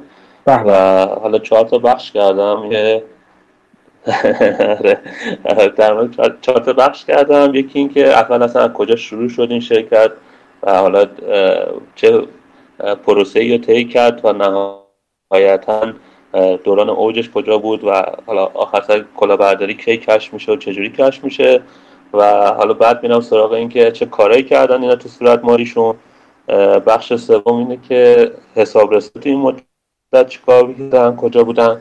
و آخر سرم این که سر این افرادی که حالا تو این پرونده متخلف بودن حالا چه بلایی اومده چه جرایمی واسهشون در نظر گرفته شد. اولش این که این به قولی تو سال 1893 یک حالا یه فردی که حالا مهاجران بوده اسمش حالا سخت تلفظ نمی کنم یه کسب کاری را میندازه. با از این یه قول حمل زباله با این گاری و اسب و از اینجور صحبت ها شروع می‌کنه مثلا حالا فعالیت خودشو این کسب و کار حدود سه نسل تو این خانواده میچرخه و به مرور بزرگ میشه. یعنی دیگه وقتی به نوش می‌رسه یه شرکت آبرومند جمع زباله بوده که مثلا کلی کامیون این داشته. و نهایتا وقتی حالا این نوه میمیره شرکت واگذار میشه کنترلش میفته به داماد این آدم که حالا دیگه شهرت جهانی این شرکت از این بعد مدیون فعالیت های این داماد است و کارهایی که می‌کنه. و حالا نهایتا افولش هم مقصرش هم این داماد است. که حالا اسمش هم بوده به قولی چی بود؟ اسمشو یادداشت کردم. نیستش. ولی محمد تو تو من یه اینجا ببخش محمد رضا عذر می‌خوام. محمد این تبلیغ هم می‌کنم. محمد رضا راجع شرکت دیگه هم اخیرا چند تا فایل صوتی خیلی خوب گذاشته بود تو گروه که توصیه می‌کنم برید گوش کنید. فقط خواستم بگم اونجا هم دامادی نقش مهمی داشت فکر کنم. تو شرکتی که تو گروه راجع کردی نه اونجا پسرش بود. آها پسرش بود. گفتم الان کاتبزار همه رو سر آره. داماد آره. نکنیم نه اونجا نه اونجا پسره بود که پدرش فوت کرد شرکت افتاده دست پسر آره مرسی آدم اسمش بونترا که الان پیداش کردن آره خوش آره این آدم شروع کنه اون شرکت قبلی رو با یه سری شرکت های دیگه ادغام کردن و حالا دیگه عملا این شرکت ویس منیجمنت که به اسم امروزش هم الان همینه از سال 1968 به قولی تاسیس میشه. سه سال بعد وارد بورس میشه آی پی او میشه. از سال 1971 که وارد بورس میشه تا 1991 به طور متوسط سالی 36 درصد رشد فروش و رشد سود خالص سود خالصش هم همین عدد بوده. یعنی توی بعضی سالها حتی تعداد شرکت هایی که این میره باشون مثلا شرکت هایی که می‌خره تو نهایه مختلف تو همین حوزه فعالیت می‌کردن به 200 ها می‌رسه. و خیلی اوضاع تا سال 91 اوضاع خوبی بوده واسهشون. اینا میشن بزرگترین بقولی شرکت مدیریت زباله دنیا. درآمدشون 7.5 میلیارد دلاره و میام همه چی.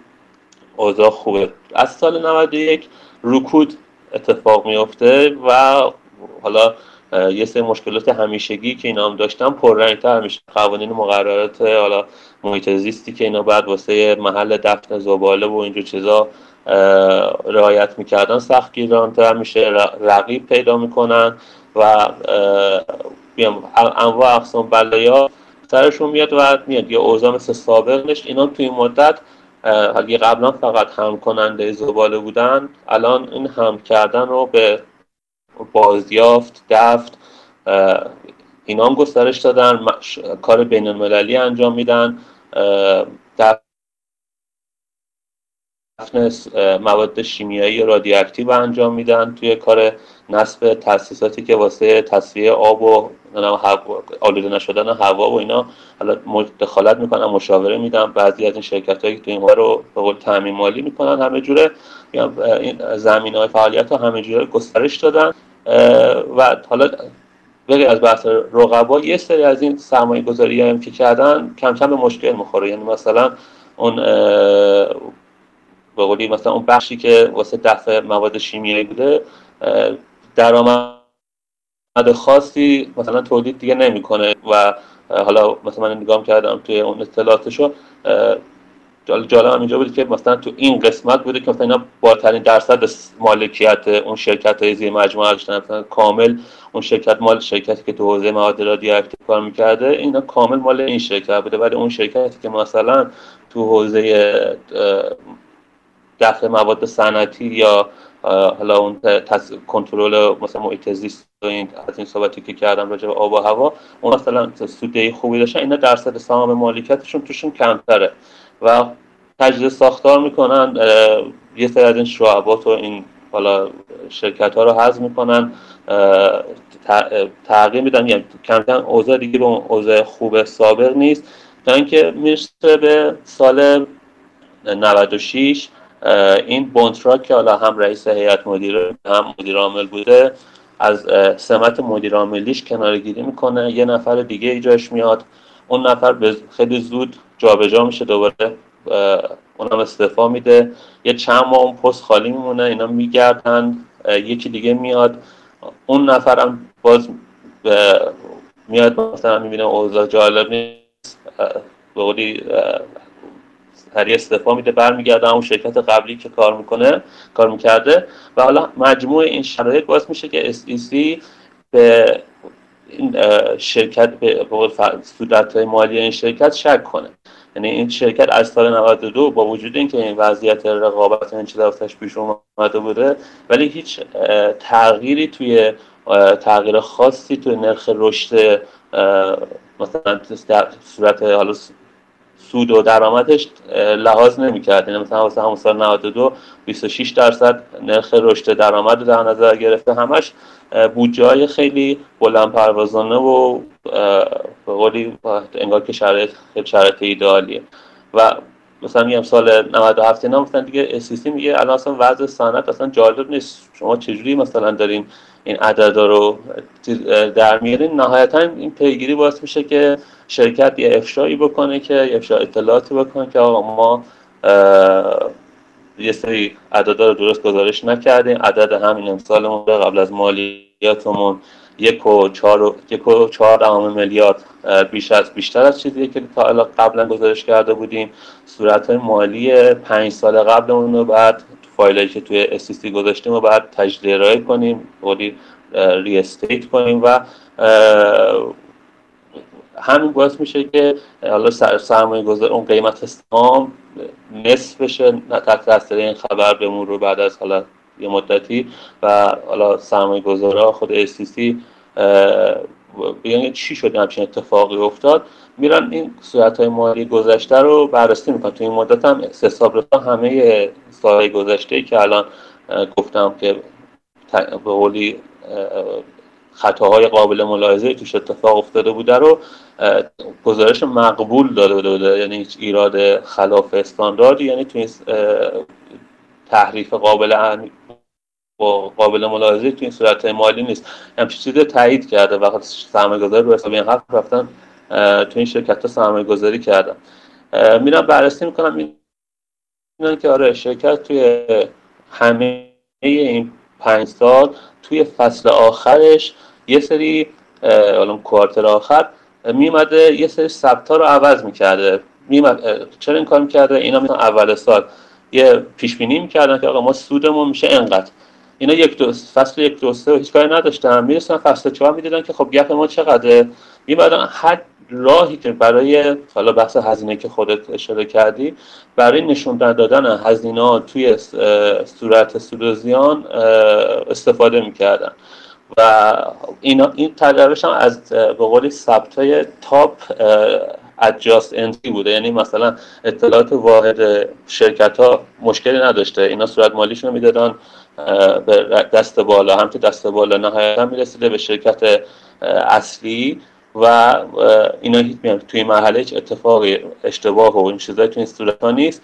اون بالا می‌دیدن که مثلا خب ما چقدر کم داریم به حساب از حساب اینا یه سری چیزا رو کم و زیاد می‌کردن.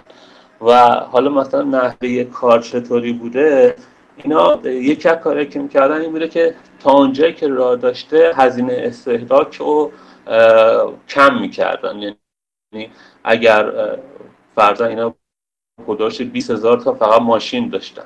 میرمدن می‌گفتن ما بیایم عمر مفید این کامیونا رو بیایم بگیم دو برابر کنیم. مثلا یا یه عدد یه عددی روش بذاریم. یا ارزش اسقاطش رو بیشتر کنیم. یعنی حالا اگه کسی آشنا نیست روالش اینجوریه که شما اون بهایی که بابت اون دارایی دادی بابت اون کامیون دادی به مرور طی دورای که ازش داری اون دستگاه استفاده می‌کنی بعد اونو به هزینه تبدیل کنی و تو صورت سود و زیانت بیاری. یعنی میای اون بها رو منهای ارزش اسقاط می‌کنی تقسیم بر تعداد دورا اینا میمونه که مثلا یا اون تعداد دوره رو زیاد می‌کردن مخرج بزرگ میشه یا از اون ارزش اسقاط رو زیاد می‌کردن که اون عدد نهایی یه عدد کوچیکتری بشه. بعد یا مثلا یه کاری که می‌کردن ما هزینه بهره رو تو حالت حق نداریم به عنوان دارایی شناسایی کنیم. ما میگیم هر هزینه ای هزینه ای می‌تونیم به عنوان دارایی شناسایی کنیم که واسه تو سالهای آینده یه منفعتی داشته باشه. استثنا اگر شما دارایی داشته باشین که دیوار ساخت باشه هنوز به بهره برداری نداشت نرسیده باشه و یه مدت زمان طولانی قضیه قرار باشه طول بکشه شما اگه هزینه وامی گرفتی اینو می‌تونی به حساب دارایی تو منتقل کنی ولی وقتی که دیگه به بهره برداری رسید دیگه نمی‌تونی هزینه بهره رو به قولی به حساب بهای تمام شدهتون اضافه کنی بهای تمام شده اون داره و مستقیم ببرینش تو صورت سود و زیان. اینا بعد از اون تموم شدن به بهره برداری رسیدن هم ادامه می‌دادن اون قضیه رو. یا میمدن اینا یه سری واسه محلای دفن زباله که داشتن لندفیل که داشتن بعد یه سری مجوز می‌گرفتن. این مجوزها نیازمند این بود که آقا شما زمین داشته باشی یه سری چیزا توش نصب کنی یه سری شرایط رو فراهم کنی یه هزینه چشمگیری باهاتش بکنی که بعد حالا محیط زیست به تو اجازه بده که اینجا کار بکنی یا نکنی.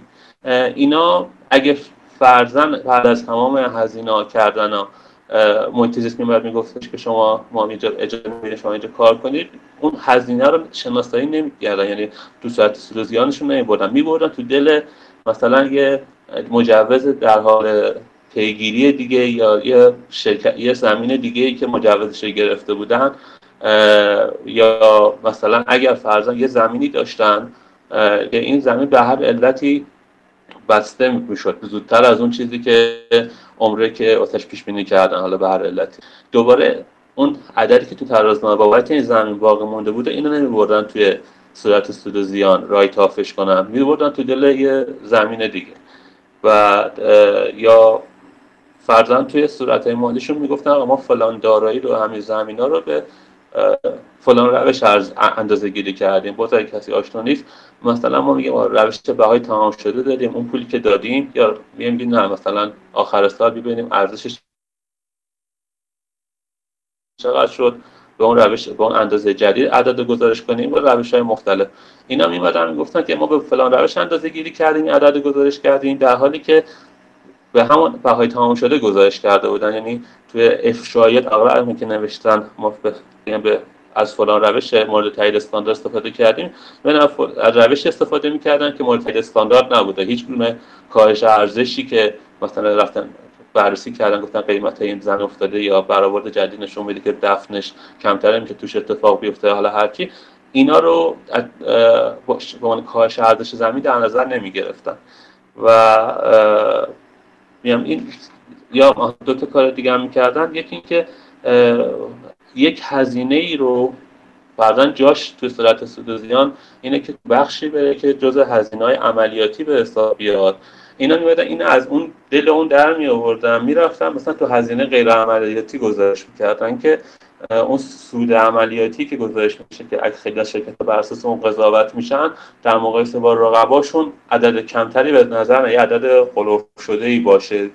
از این که اسمش حالا میگن جیوگرافی ارورز بعد یا یه کار دیگه که اینا کردن این بوده که فرزند حالا توی دوره ای من از اینجا بحث حساب هم شروع می‌کنم. این مورد آخر نتینگ هم میگم. اینا کاری که می‌کنن که حسابرس فرضاً یه سری از این موارد متوجه میشه. میگه با شما این عدد رو طول عمره رو دستکاری می‌کنید. مثلا این عدد رو بیان درست انجام بده مثلا چیز کنید. اینا میگن که مثلا میگن باشه ما این عدد میره تو صورت سود زیان. و اینا تعهد کردن اون قرار که اینو به عنوان یه رقم جدا تو صورت سود و زیان نشون بدن بگن آقای هزینه استهلاک مثلا دارایی ما. این رو می‌برند کاری که پس فرق یه دارایی میفروشن.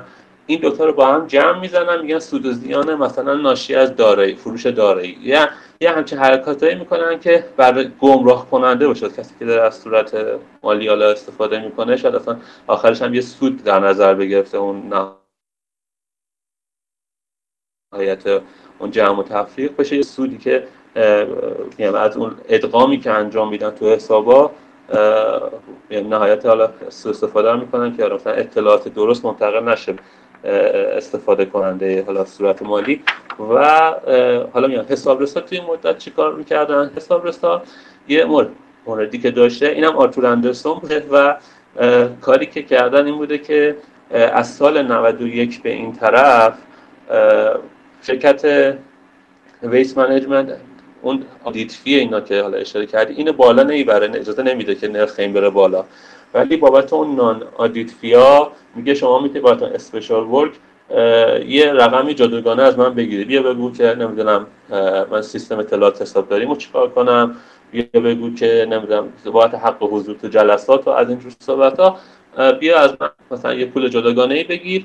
و موردی هم که حالا جالبه در مورد شرکت و این رابطش با مؤسسه اینه که از سال همون 1960 اینا که گفتم تا همین 1997 که حالا شناسایی میشه که اینا تخلف کردن همه این مدت حسابرس همین شرکت Arthur Andersen بوده. یعنی 14 نفر تو اون سال آخر از, از کارمندای شرکت همین Waste Management کسایی بودن که از Arthur Andersen اومدن. تو کل این مدت سی سال هیچ رئیس حسابداری و معاونت مالی نبوده که سابقه کار تو آرتور اندرسون نداشته باشه و به نوعی حالا بعدا کسی بوده که امسال مثلا مسئول رسیدگی به حسابا بوده. سال بعد رفته شده CFO یا CEO و جلوی یه سری رسیدگی مؤسسه رو گرفته. حالا مؤسسه هم میان بابت اون وابستگی که بابت اون قضیه نان فیا داره حالا خیلی جدی پیگیری نمی‌کنه. حتی یک جایی میرن یا قرارداد محرمانه اینا می نویسن بعدا که حالا گندش در میاد و جلسه های سنا تشکیل میشه و هیرینگ ها و از این صحبت ها و استیستی و این صحبت ها آره جلساتی که تشکیل میشه متوجه میشن که طبق رسیدگی هاشون آره اینا یه قرارداد محرمانه ای داشتن که آقا ما متوجه این ایرادا شدیم تو حسابا. خب ولی بیایم با هم دیگه حالا مثلا را بیایم. ظرف ده سال شما یه 32 تا گام رو وردارید و اون عددا رو حالا اوضاعتون بهتر شد یه جوری این رو بخونید به هم دیگه آخر سال بعد از 10 سال تراز صورت های مالیتون یه عدد شسته رفته ای در چیز واقعیش باشه. که حالا تو این مدت هم خیلی از اوقات این چیز این شرکت Waste Management یا اصلا گوش نمی‌کرده یا مثل همون حالت netting که گفتم عددا رو یه جوری دوباره گزارش می‌کرده که اطلاعات درست به مشت... به قولی سهامدارا داده نشه. و این این هم از موضوع این که حالا حساب رسا توی مدت چیکار کردن و کجا بودن و چی شد حرف نزدن. این و حالا پیامده که واسه این نفرات داشته وقتی حالا سال 2002 نتیجه رسیدگی ها تموم میشه و اسیسی حالا پنج نفر رو حالا یه اتهامات براشون در نظر می‌گیره مثل همون بونتراک که گفتم CFO, CEO و حالا نفرات دیگه و چند نفر از اون مؤسسه حسابرسی در مجموع سی میلیون دلار این پنج نفر مسئول جریان میشن که 20 تاش به همین بنیانگذار شرکت برمیگرده. یعنی اینا بابت اینکه می‌خواستن سود رو حتما یه عدد خاصی برسونن تا بتونن اون پاداشی که اساس سود تعیین شده رو بگیرن و از طرف دیگه اینا stock option داشتن قیمت سهام هرچی بالاتر می‌رفت. حالا به نفعشون بوده از این طرف یه پاداشی داشتن. این حالا آقای Buntrock دیگه نهایت سو استفاده رو می‌کرده. اگه فردا کار خیری می‌خواسته انجام بده می‌رفته می‌گفته آقا مثلا فلان کالج رو پیدا می‌کرده. یه از سهامش می‌داد از تمام شرکتی که با, با این گزارش های مطالبانه اصلاحا اوور ارزشش غیر واقعیه. این سهام می‌داده به اون کالج. گفته برو یه ساختمان واسه خودت بساز اسم منم بذار روش. بعد نهایتا تو صورت حالا اون اظهارنامه حالا شخصی شده من روار چیز خارج نمی‌دونم. ولی اینو تو اظهارنامه شخصیش می و از اون tax ی که بعد می‌داده یه جوری اون پول سهامه رو در می تا یه حدی آره بعد میام نتیجه حالا شرکت هایی مثل این بحث Arthur Andersen و Waste Management چیزی که تأثیری که توی حالا دنیای حالا مالی داشت این بوده. وقتی Sarbanes-Oxley خواست اون لایحه ساربینز آکسلی خواست تصویب بشه به حال اینو در نظر گرفتن که حسابرس حتما یه چرخشی داشته باشه بعد از چند سال اینطور نباشه اینقدر رابطه شرکت ها تیز بشه و اگه فرزن یک شرکتی سال قبل شما ش...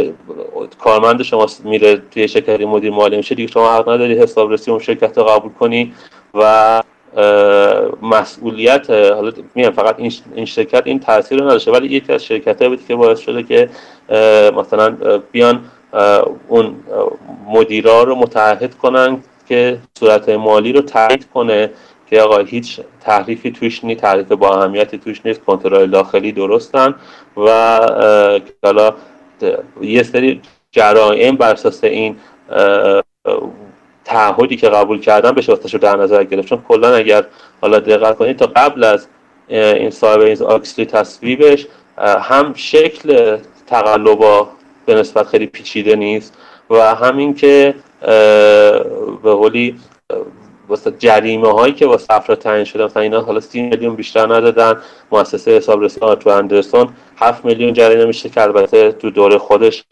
بالاترین رقم مثلا جریمه شرکت های حسابرسی البته اونم بدون تایید این که من چین اشتباهی کردم و اینا فقط معمولا با این چیز چیز می‌کنن که از هزینه های پیگیریش حقوقیش بیشتره و ما وسط هم دیگه ادامه نمیدیم. و آره میام آره این قوانین نهایتا باعث میشه که آره اگه مقایسه کنیم اینی که همون خانم ندام گفتن جرایمی که حالا بعد واسه مدیران و افراد دیگه تعیین شد خیلی چشمگیرتر بود. این شرکت با اینکه 6 میلیارد به دارش با اون سقوط قیمت سهام ضربه زد والا مدیرا خیلی لطمه ندیدن به اون صورت. آره اینم صحبت من بود. ببخشید پرافکن از آقا مسعود خواست معذرت می‌خوام. مرسی ممنون محمد رضا. خیلی این موردی جالب بود. بهتون بگم که الان Waste Management که ticker ش هم WM هست تو بورس معامله میشه و اتفاقا من چند وقت پیش از معامله option هاش سود خوبی بردم. اینم نکته جالب بود که بگم یک, یک چیزی که مهم هستش براتون بگم. چند تا نکته مهمه. یکی اینکه همونطور که محمد رضا گفتش بحث جد عدم چک کردن اینکه تضاد منافع یا تداخل منافع بین حسابرس و خود شرکت وجود نداشته باشه که این بحث با اینکه خیلی قوانین تغییر کردن ولی همچنان می‌بینید راه های در روی است. مثلا حتی مثلا بعد یه مدت می‌بینید که یه نفر تو هیئت مدیری شرکت جزو یه شرکت حسابرسی دیگه ای بوده که اون داره مثلا یه جا دیگر رو داره آدیت می‌کنه. به همین خاطر این مهم است که به عنوان یکی از کارهایی که حالا انجام می‌دید این که اینه که یک رزومه یا یک حداقل شمه از اینکه مدیران کلیدی شرکت کی هستن چه کار بودن داشته باشید. و اینکه ببینید یا اینکه اعضای هیئت مدیره شرکتی که دارین توش دارن بررسیش می‌کنین سابقشون چیه چی کار بودن. این نکته مهمی هستش که بهش برسین. یک نکته که خیلی مهمه باید روش دست بذارم اینه که همونطور که از حتی از فهوای کلام محمد متوجه شدید لازمه که صورتهای مالی رو بتونید بخونید.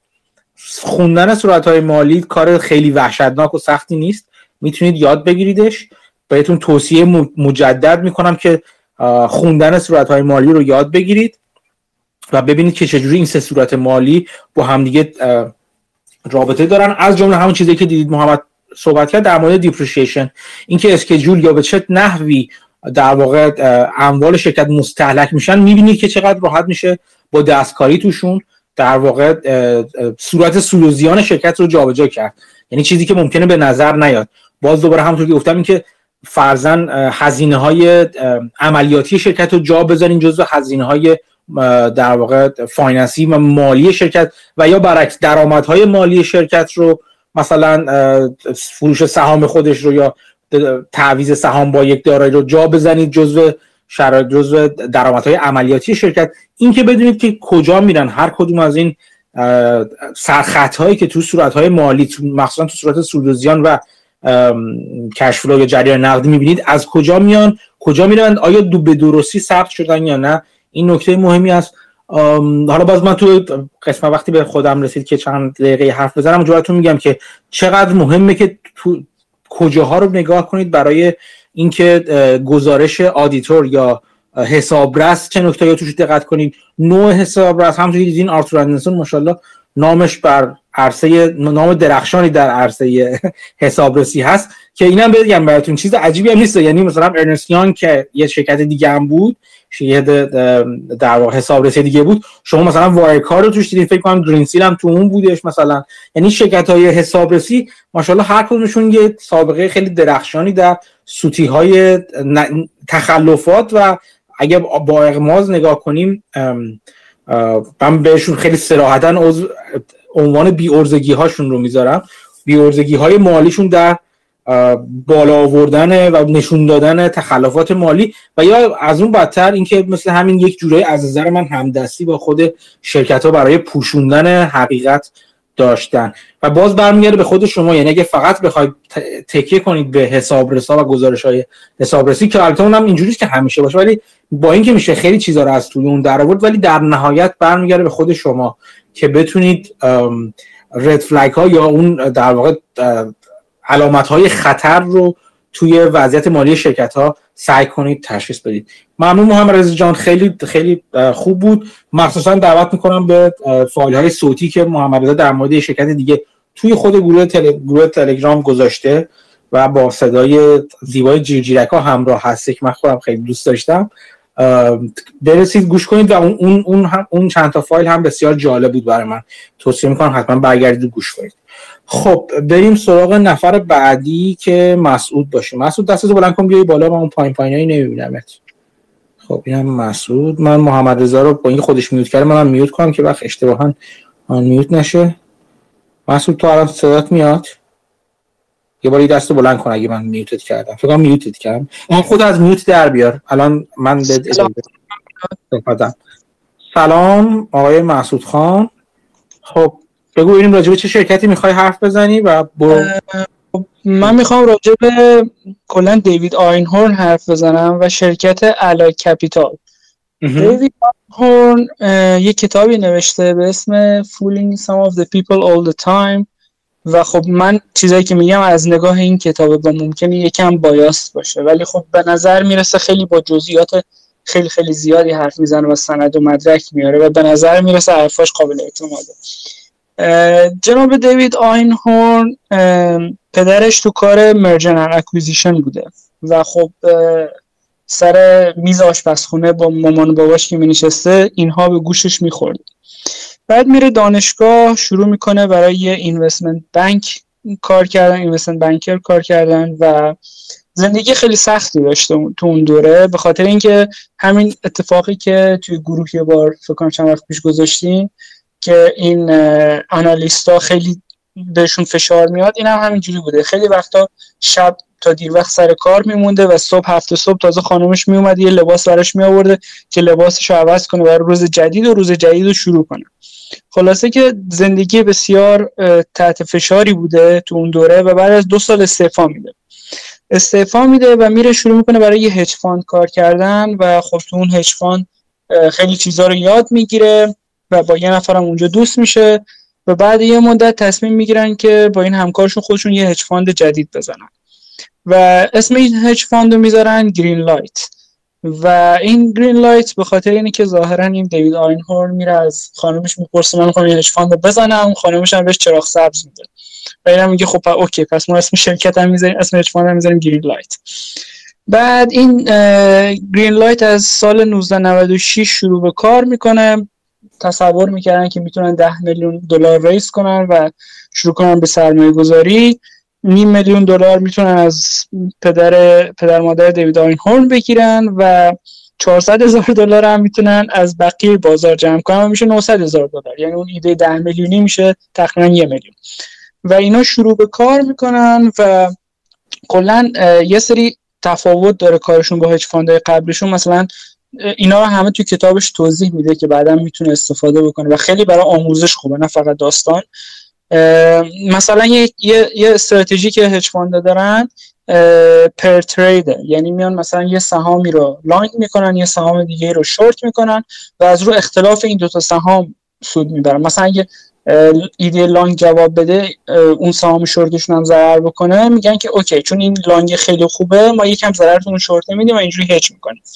دیوید آینهورن می‌گفته که نه من حاضر نیستم که اینجوری صرفا pair کنم و به خاطر اینکه اون ایده long خیلی خوبه یه ایده شورت بعد باش match بکنم. و من کاری که می‌کنم هم long می‌کنم هم شورت ولی هر long یا هر شورت برای خودش merit داره case ش. و بر اساس اون case خاص این کارو می‌کنم. و یه principle جالب دیگه هم که داشتن این بود که evolving hypothesis نداشتن. یعنی مثلا یه شرکت رو long می‌کنن یا شورت می‌کنن یکم میرن جلوتر میگن اون ایده که فکر می‌کردن به خاطرش long یا شورت کردن اشتباه اما یه ایده جدید به ذهنشون می‌رسه. می‌گفت ما همچین کاری نمی‌کنیم. اگه دیدیم اون ایده اولی اشتباهه از position خارج میشه شروع می‌کنه همچین چیزهایی رو توضیح دادن و خب سرمایه گذاریشون خیلی خوب جلو میره. تو سال اول رو 60 درصد 70 درصد 30 درصد شروع می‌کنن سود گرفتن و خب یه سری ایده های شورت و موفقی هم داشته خصوصا تو کمپانی های مالی. و مثلا یکی از اون ایده ها یه کمپانی بوده به اسم سیروم کپیتال که سال 1998 این کمپانی رو شورت می‌کنه و این کمپانی ظاهرا loan می‌داده به یه سری business ها و یه سری fraud داشتن و accounting irregularities داشتن در واقع. و این شورت می‌کنه و میفروشه. تا اون موقع هر سهامی رو که تقریبا تا سال 2002 هر سهامی که شورت کرده بودن بعد یه مدت تقریبا 80 درصد قیمتش ریخته بود. 80 درصد یا بیشتر. یعنی واقعا case ایی رو شورت می‌کردن که یا fraud بود یا خیلی خیلی خیلی over یعنی خیلی واضح بود که این, این نمی‌تونه این راه ادامه پیدا کنه سال 2002 یه نفر یه hedge fund کوچیکتر میاد و کمپانی Allied Capital رو به دیوید آینهورن معرفی می‌کنه. میگه شما تجربه داشتی با این Sirrom Capital و شورتش کردی. به نظر می‌رسه Allied Capital که یکم بزرگترم هست همچین کارهایی داره می‌کنه و خب دیوید آینهورن بررسیش می‌کنه و به این نتیجه می‌رسه که این کمپانی رو هم شورت می‌کنه بعد اتفاقی که میفته یه charity بوده یه charity fund ی بوده به اسم Tomorrow's Children Fund. این سالیانه کنفرانس داشته کنفرانس سرمایه گذاری داشته. از یه سری آدم شناخته شده تقریبا. دعوت می‌کرده اونا میومدن سخنگو بودن. هر کدوم هم یه stock tip می‌داده. می‌گفته مثلا اینو بخرین به این دلیل یا اینو بفروشین به این دلیل. و خب این وسط یه پولی هم به charity می‌رسیده و به بچه های سرطانی کمک می‌شده. این سال 2002 که کنفرانس برگزار میشه نفر آخر دیوید آینهورن بوده. میره بالا و جالب فیلمش هست یوتیوب. بزنید دیوید آینهورن سپیچ. تقریبا سه تا کلیپ من فکر کنم. دو تا 9 دقیقه دو دقیقه. و میاد ایده شورتش رو تعریف می‌کنه و همونجا که داره این ایده رو تعریف می‌کنه تقریبا علا کپیتال رو با خاک یکی می‌کنه. اونقدر خوب این ایده رو میگه که مردم یه عده شروع کنن همونجا با گوشیاشون شورت کردن سهام انگار. تو سال 2002 ظاهرا تکس میدن یا هر چیزی که شروع کنه شورت کردن سهام. و مارکت بسته میشه. روز بعدش مارکت سهام با منفی 20 درصد شروع میشه. اولش که سهام اونقدر داشته میریخته که یه بار استاپ می‌زنن بریک می‌کنن و بعد که سهام را میفته بعد از چند دقیقه از شروع بازار 20 درصد پایین تر خب این این شروع داستانه. حالا جناب Allied Capital کارش این بوده که می اومده توی یه سری کمپانی کوچیکتر سرمایه گذاری می‌کرده که اینا مثلا یه business راه بندازن. و خب تقریبا مثلا می اومده loan ای با مرتبه پایین تر یعنی مثلا senior نه junior loan رو. مثلا قرض می‌داده به این کمپانی با یه yield خیلی بالا و کار این شکلی می‌کرده. و خیلی از این جاهایی که سرمایه گذاری می‌کرده بعضیش پرایوت بودن بعضیش هم ایلیکوید بودن. یعنی معامله نمی‌شدن یا خیلی معامله نمی‌شدن. و همه اینا باعث میشه که قیمت گذاری این پورتفولیوی وامی که دارن خیلی سخت باشه.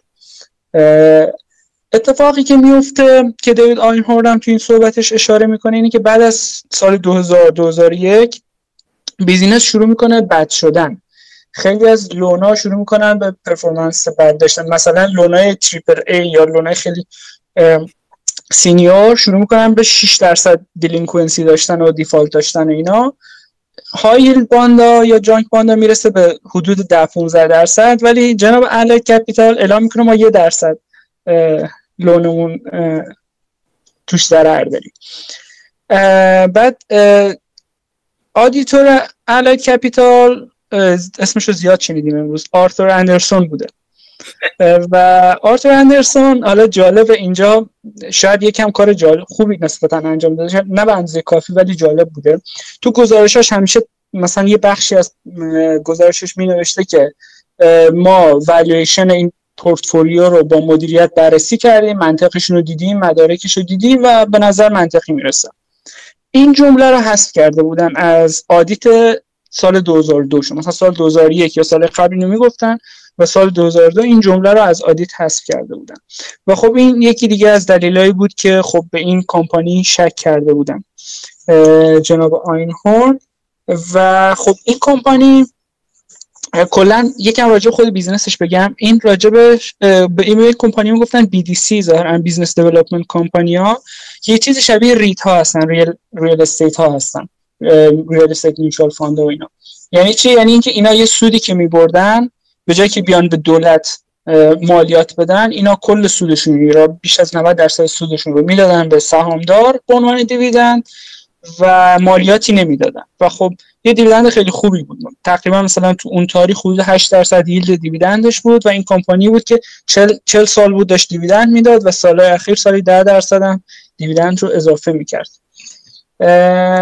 این کمپانی کارهای خیلی جالبی انجام می‌داد. مثلا یه سری irregularity رو David Einhorn تو همون کلیپ هم توضیح میده. مثلا یه, یه توی کمپانی یه loan junior داشتن و یکم equity داشتن. بعد loan senior ش رو مثلا Cisco داشته. بعد Cisco اینو write off می‌کرد تو گزارش سالیانش و خب صفر ارزش رو در نظر می‌گیره یعنی که این کمپانی بی ارزش شد دیگه.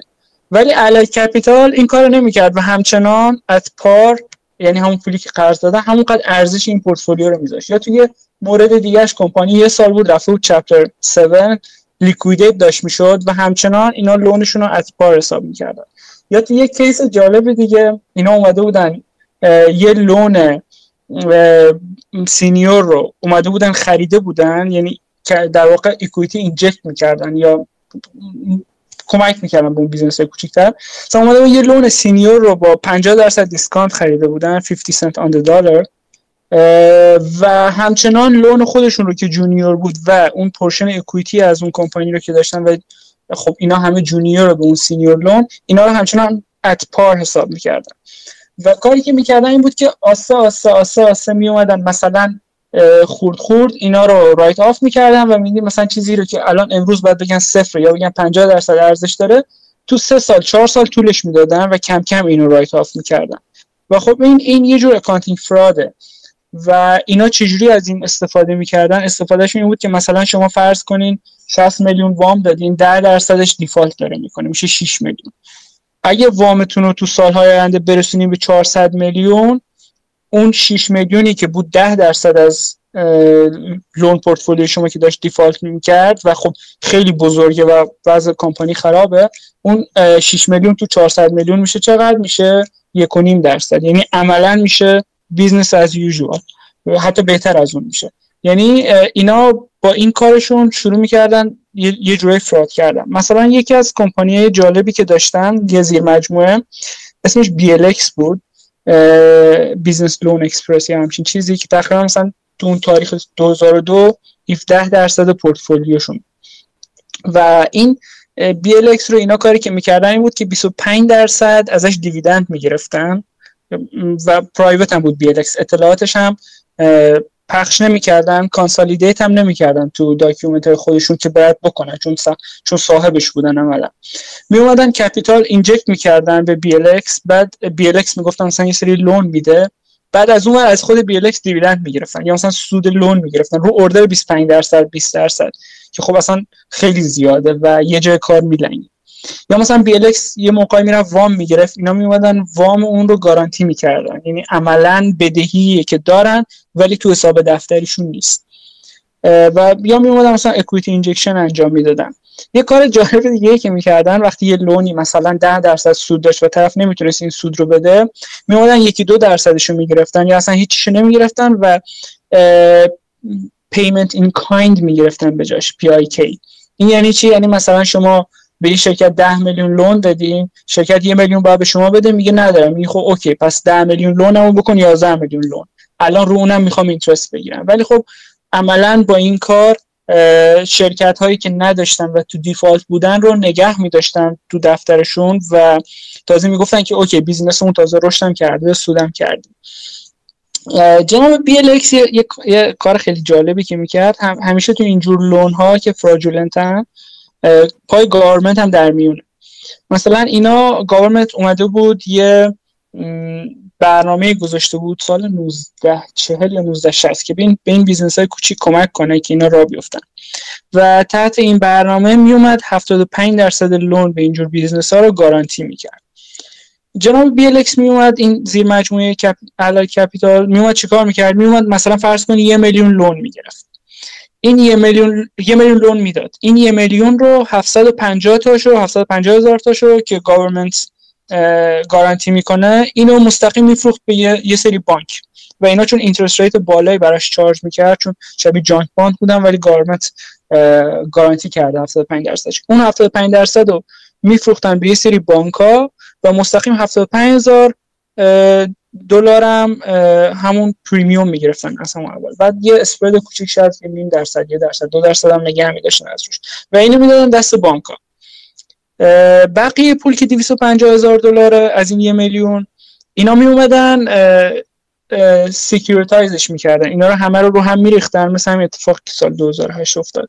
و می‌گفتن خب okay الان tranche بالاتر داره tranche پایینتر داره اون بخش بالاترش دیرتر اگه default بشه اول بخش پایینترش این default رو absorb می‌کنه اصطلاحا و اون بخش بالاترش safe تر اونا رو میومدن میفروختن 245 تا شو از اون 250 تا و 9800 تا از روی این سود می‌گرفتن و کلا 5000 تا این یه میلیون لون 5000 دلار از این یه میلیون دلار اون جونیور اکویتی بود که تو حساب خودشون بود. پس در نهایت اینا اگه 5000 دلار میداشتن می‌تونستن باهاش 92 هزار دلار آنی سود بکنن. پس به نفع اینا بود که هر چقدر می‌تونن لون بدن به هر کی که دستشون می‌رسه و به ازای هر 5000 دلار equity که دارن می‌تونن اینو بزنن برای این loan ه و 92 هزار دلار درارن که خب خیلی business خوبیه.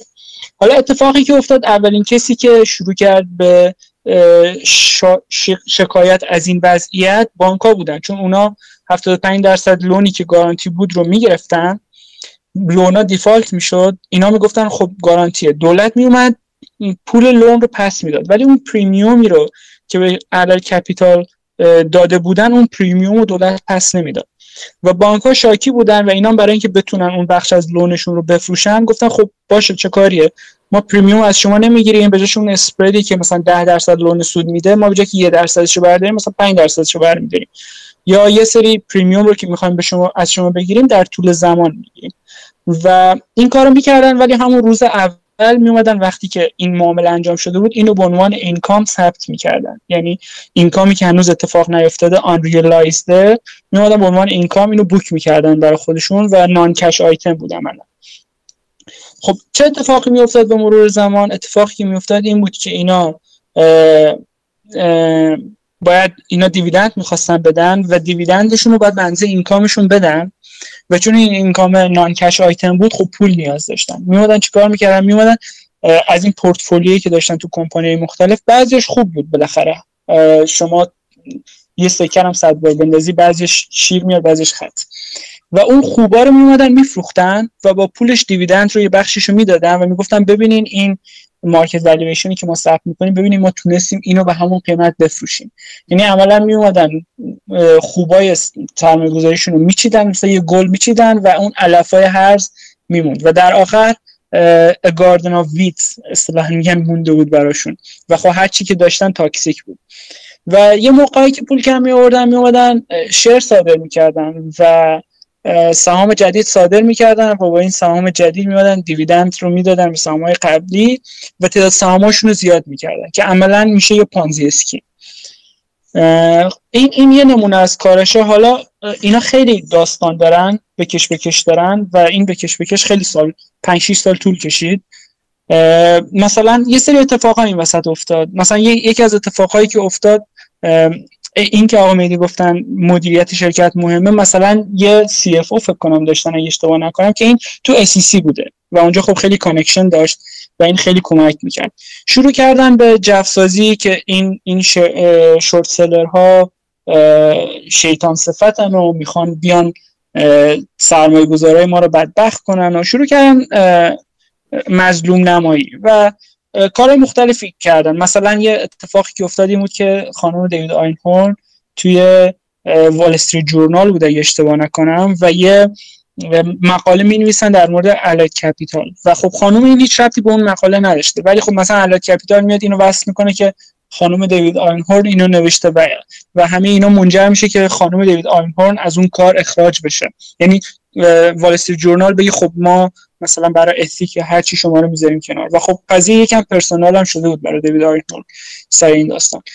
و مثلا یه اتفاق دیگه ای که افتاد این بود که دیوید آینهورن رو بردن SEC شروع کردن بازجویی کردن ازش و سعی می‌کردن وصلش کنن به اینکه تو با بقیه hedge fund ا دست به یکی کردین که این business رو سهامش رو منیپولیت کنین بیارین پایین و سود بکنین.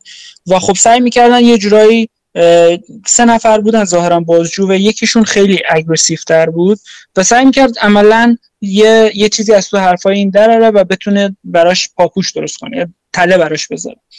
و خلاصه موفق نشد موفق نشدن و یکی از کسایی که فکر می‌کردم با دیوید آینهورن کار می‌کنه بیل اکمن بود. و کمپانی بیل اکمن بود و خب خلاصه همه این اسما به هم ربط داشت. و در نهایت یه مدت بعد مشخص شد این بازجوی aggressive استعفا داده و به عنوان لابیست لابی کننده برای Allied Capital اسمش رو ثبت کرده و داره برای اون تو مجلس و سنا و اینا لابیگری می‌کنه که اینم باعث شکایت دیوید آینهورن شد. چون گفت این آدم بازجوی من بوده خیلی از اطلاعات رو پرسیده و می‌دونه و الان داره برای اون کمپانی کار می‌کنه. این اتیک کار کجاست اصلا؟ و یا یه سری اتفاقای دیگه مثلا دیوید آینهورن اومد یه کمپانی دیگر رو استخدام کرد که اینا برن براش سری تحقیقات بکنن. و مشخص شد که مثلا خیلی از این لونا جاهای دیگه هم که دادن کار نمی‌کنه و خیلی فراد بود دیگه. مثلا طرف می‌رفت یکی میومد ازشون لون بگیره. می‌دیدن خب این کردیتش جوری که نمی‌تونه. یا قبلا فراد داشته. می‌گفتن خب به اسم دخترت بیا مثلا لونو بهت بدیم.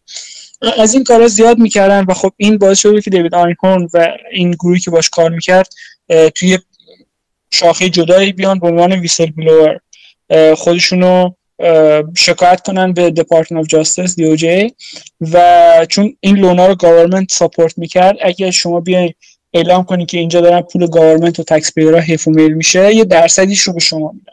خلاصه از این شاخه هم شروع کرده بودن جلو رفتن و اینها. ولی موفق نشدن تا یه مدت خیلی زیادی و کمپانی عملا شروع می‌کرد می‌گفت که این اختلاف دیدگاه شما میگی ما امروز باید این وامو مثلا رایت آف کنیم ما میگیم که نه این وام اینجوری نیست و خلاصه یه دیدگاه فلسفیه و یه چیز واقعی نیست و شروع می‌کرد ذهن رو منحرف کردن و در نهایت به دیویدندش اشاره می‌کرد. گفت ببینید ما دیویدند رو داریم به شما میدیم چل سال داریم میدیم از این بعد هم خواهیم داد. شما اصلا نگران نباشید. و خب اینجوری خیلی رو راضی می‌کردن. این, این یه بخشی از اتفاقاتی بود که افتاد و در نهایت یه hearing تو سنا انجام شد و اون موقع جورج بوش می‌خواست یه بخش از این fund ایی که برای این loan small business هست رو برداره. ولی به هر دلیلی می‌خواست مثلا deficit رو کم کنه هرچی و جان کری مثلا دنبال این بود که برای presidency run بکنه و تو اون کمیته سنا جان کری هم بود. و دنبال این بود که سیاستش این بود که با اینا مخالفت کنه. بخاطر این Allied Capital یه سری donation انجام داده بود و یه hearing انجام شد و تو اون عملا خیلی دوستانه یه صحبتهایی کردن و سر و ته قضیه رو هم آوردن. بعد چند سال بعد که کار به جایی باریک می‌کشید یه اون موقع که مشخص شده بود دیگه fraud ه و سال 2007 که خیلی از loan ا ترکیدن عملا Allied Capital هم عملا سهامش بیارزش شد و اون موقع یه سری investigation اینا هم جلوتر رفت و دوباره یه hearing دیگه انجام شده بود و اون موقع جان کری رئیس اون کمیته بود چون دموکرات ها قدرت گرفته بودن تو سنا و اونجا دیگه تو اون حالت دیگه یکم aggressive تر بودن و سوالات بیشتری می‌پرسن یه نفری رو که آورده بودن تو, تو یکی از گزارشاشون این, این طرف گفت که حتی یه جا دولت متوجه شدی که خیلی روی این loan ا داره ضرر می‌کنه و اومده از کپیتال از این کمپانی Allied Capital مثلا توضیح خواسته و اینا. الا کپیتال مثلا موافقت کرده حالا این عدد رو دقیقا یادم نیست ولی خب حدودی میگم. مثلا موافقت کرده که 110 میلیون دلار جریمه بده به خاطر این لونای بدی که داده و یه سری اصول رو رعایت نکرده برای لون دادن و خود اون گروهش گفته بود نه لازم نیست شما در 12 میلیون دلار بدی کافیه. و خب این باعث تعجب همه تو سنا شده بود که مثل اینکه جان کری هم گفته بود you have to hit, hit me with that again. دوباره اینو باید بگی و این, اتفاق جالبی بود که اونجاها افتاده بود. یه اتفاق جالب دیگه که افتاده بود این بود که علا کپیتال مثل اینکه اون موقع خیلی سیستما پیشرفته نبود علا کپیتال اومده بود اینترنتی. ثبت کرده بود خودش رو به اسم دیوید آینهورن و رسید تماساش گرفته بود عملا. یه اس کلمه خاصی هم براش بود به انگلیسی که حالا یادم نیست چیه ولی این کار کرده بودن و نه فقط هم دیوید آینهورن و بلکه اونایی که باش کار می‌کردن گرفته بودن لیست تماساشونو که بفهمن آیا اینا با کسی در داخل کمپانی در ارتباطن که یه سری چیزا رو پیدا می‌کنن یا نه. ولی خب اینا با مردم عادی اصلا می‌رفتن حرف می‌زدن اونایی که وام گرفته بودن و خب خیلی از این چیزها رو در برده بودن. تو همون تاریخی که علا کپیتال به خاطر واما شروع کرد دیگه نابود شدن Lehman Brothers هم تو همون تاریخ شروع کرد و شکست شدن. یکم بعدش و خب دیوید آینهورن تو این به زمین خوردن Lehman Brothers نقش بزرگی داشت. دارن خیلی از این مشکلات accounting شون و mark to market رو اشاره می‌کرد و باعث این داستان هم شده بود. بعد تو این مدت کمپانی همه جور کل معلقی می‌زد که این short seller ها رو یه جوری squeeze کنه. مثلا اومده بود یه یه تیکه یه شرطی گذاشته بود که من می‌ذارم به سهامدارام که سهام با قیمت ارزونتر از بازار خرید بکنن به شرط اینکه سهامشون رو نگه داشته باشن یه مدت زیادی نداده باشن به short seller ها. و خلاصه همه جور کاری می‌کرد که short seller ها رو عملا squeeze بکنه با کارهای عجیب غریب. و تو اون سالهای 2005 2006 که داشت گند قضیه در می اومد خیلی از مثلا دو تا از این تیم مدیریت stock option داشتن و این option ها in the money بود. و خب اگه اینا اون موقع می‌تونستن نقدش بکنن خب خیلی سود می‌کردن ولی اون موقع نمی‌تونستن نقد کنن چون vested بود و بعد یه مدت تا یه چند سال سر می‌کردن. این تیکش هم نگفته بودم. کلا Allied Capital یک دو تا کمپانی رو به هم وصل کرده بود. یه نفری که اینا رو راه انداخته بود رفته بود کنار و عملا این تیم مدیریت تیم جدیدی بودن. و اونا خب هنوز نمی‌تونستن این option اشون رو بفروشن. اومدن و گفتن که خب okay کمپانی ما می‌خوایم کاری کنیم که برای اینکه قیمت سهام پایین و مدیریت این option رو exercise نکنه و همه این داستان ها می‌خوایم کمپانی این option رو از مدیریت بخره. و بیاد نصفش رو پول بده و معادل نصفش سهام بده. و خب سهام هم خیلی بهتر از option دیگه. چون که اگه قیمت بیاد پایین option out of میشه ولی سهام همچنان ارزش داره. بعد نصف این رو هم نقد می‌گیرن. لازم نیست تو بازار بفروشن که قیمت سهام یکم بیاد پایین ملت بگن چه خبره و یا ببینم مدیریت داره میفروشه. و خلاصه سهام هم فروختن و در نهایت اون قضایه سال 2007 و 2008 داشت نزدیک می‌شد و کمپانی سهامش خورد زمین و دیوید آینهورن سود کرد و پرونده هم یه جورای جمع جور شد سرتهش رو هم آوردن و به اون قضیه ویسل بلور بودنشون عملا چیز زیادی بهشون ندادن و دپارتمنت آف جاستس گفت ما نگوشیت کردیم همین قضیه میدیم take it or leave it و عملا بهشون پول زیادی ندادن به خاطر اون داستان هم. و فکر کنم یکی از آدمایی که توی گروه اون BLX بود که زیر مجموعه از Allied Capital بود شاید یه زندانی کوچیک هم فکر کنم براش بریدن اون تیم مدیریت هم عملا توی این همون مدت این پولا رو زد به جیب و اون option هم که اینجوری ازش خلاص شدن و آبش کردن و خلاصه هیچ اتفاقی هم برای هیچکی نیفتاد. و این کتابه خیلی وارد detail میشه و توضیح میده. هر کدوم از اینا چرا کار نکرد و چجوری کار نکرد که حالا من توصیه می‌کنم کتاب رو بخونید مرسی مسعود متشکرم. چند تا چیز جانبی بگم شاید جزم تریوی های ماجرات پیازداغای کنار ماجرا شاید جالب باشه براتون بدین. یکی این که دیوید آینهورن یکی از اولین برندگان نهار با بافت بود. بافت از سال فکر کنم 2000 2001 داره یه سری هر سال یه بار در واقع حراج برگزار می‌کنه آکشن برگزار می‌کنه و یه دونه بلیت نهار با خودش رو میفروشه و هزینه کل فروش میره برای چیزای خیریه و اینا.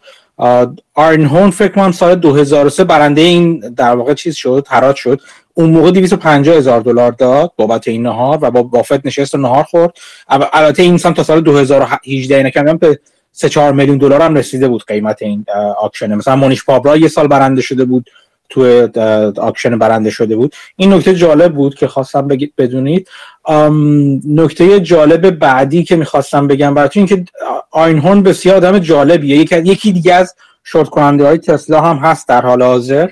نامه آینهورن نامه quarter اولش رو به سهامداران Greenlight من گذاشتم توی گروه و در مورد فکر کنم گذاشتم. گذاشتم؟ فکر کنم گذاشتم. که بهتون توصیه می‌کنم بخونید. نامشون نامه جالبی داره که در مورد وضعیت فعلی بازار توضیح میده. اون هم نامه جالبی که از جمله تو اون نام تو اون در واقع به سوسیس کارباس فروش اشاره کرد که با نمی‌دونم 35 هزار درآمد تو دو سال گذشته سهامش داره 100 میلیون دلار داره معامله میشه و جزو عجایب بازار و در واقع اینکه بازار خیلی بازار کفالودیه اصطلاحا صحبت کرد به اون یک مثال آورده بود.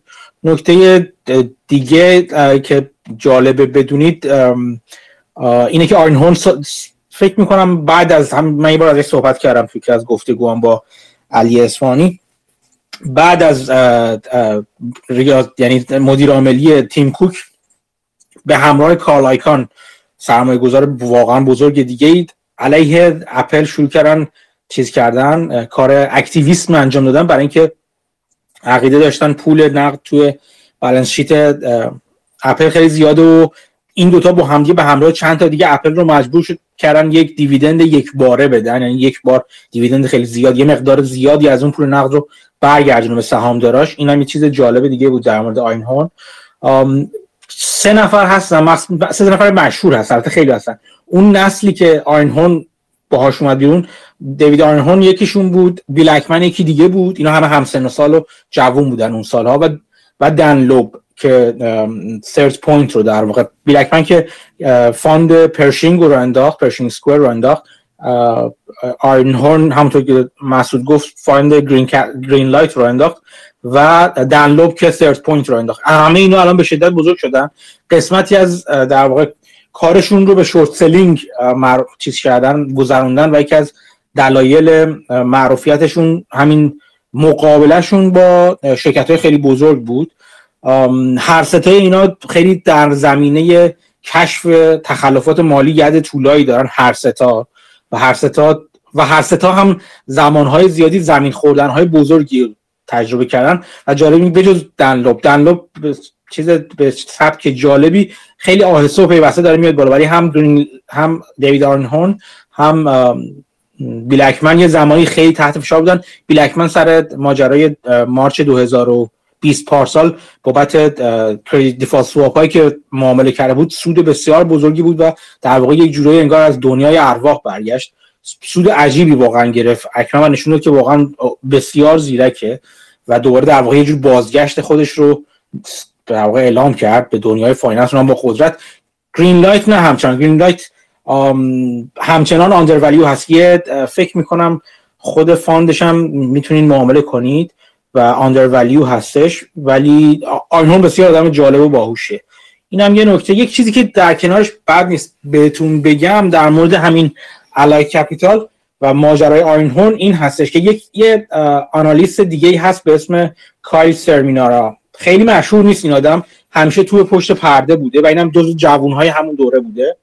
و کسی که من خیلی وقت دنبالش می‌کنم کاراشو خبر دارم این اون موقع توی شرکت در واقع شرکت سرمایه‌گذاری Legg Mason یه شرکت خیلی معروف هستش. اگه جستجو کنین جزو شرکتی که قبلا بیل میلر توش بوده به خدمت شما عرض کنم موبوسین که ازش چندین بار تو پادکست صحبت کردم توش بوده. مثلا CIO ش بوده. خلاصه این تو این شرکت مشغول بوده و جزو کسانی بود که حتی قبل اینکه آینهورن علنی کنه در واقع شو position short ش رو همونطور که گفتم این, این با اینکه یکی از position های اصلی Legg Mason بوده Allied Capital این رفته جلوی هیئت مدیره و بهشون گفته که این با این بهتر position مون رو ببندیم و ازش بیایم بیرون. و دلایلش رو گفته و کسی گوش نکرده اون موقع.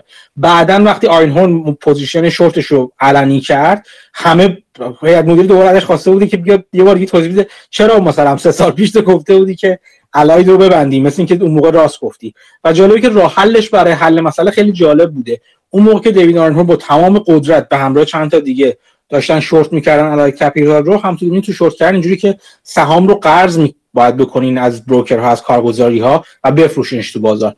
چون خیلی short interest توش رفته بوده بالا قیمت قرض گرفتن سهام خیلی بالا بوده. کاری که میگه این کالسر مینا را به هیئت مدیره Legg Mason توصیه می‌کنه بکنین اینه که اجازه بدین سهام شورت بشه و سهامتون رو بذارید در اختیار شورت شدن و اون پولی که بابت قرض دادن میدین رو بگیرید. خب؟ بعد برشون توضیح داده اینا که این سهام پایین خواهد رفت. ولی نه اونقدر نابود نخواهد شد. یعنی صفر نمیشه ورشکسته نمیشه ولی خیلی میره پایین. کاری که می‌کنیم اینه که پیشنهادی که می‌کنیم اینه که دیگه اون پول رو بگیرید و بعد جلسه می‌ذاره با آینهورن و فکر کنم دنلوب هم بوده تو اون جلسه. اینا میان و بر با, با, همین کارتر میان. سه نفری میشینن براش تو یعنی همه دلایل رو میگن و اونو میگن چرا داریم شورت می‌کنیم؟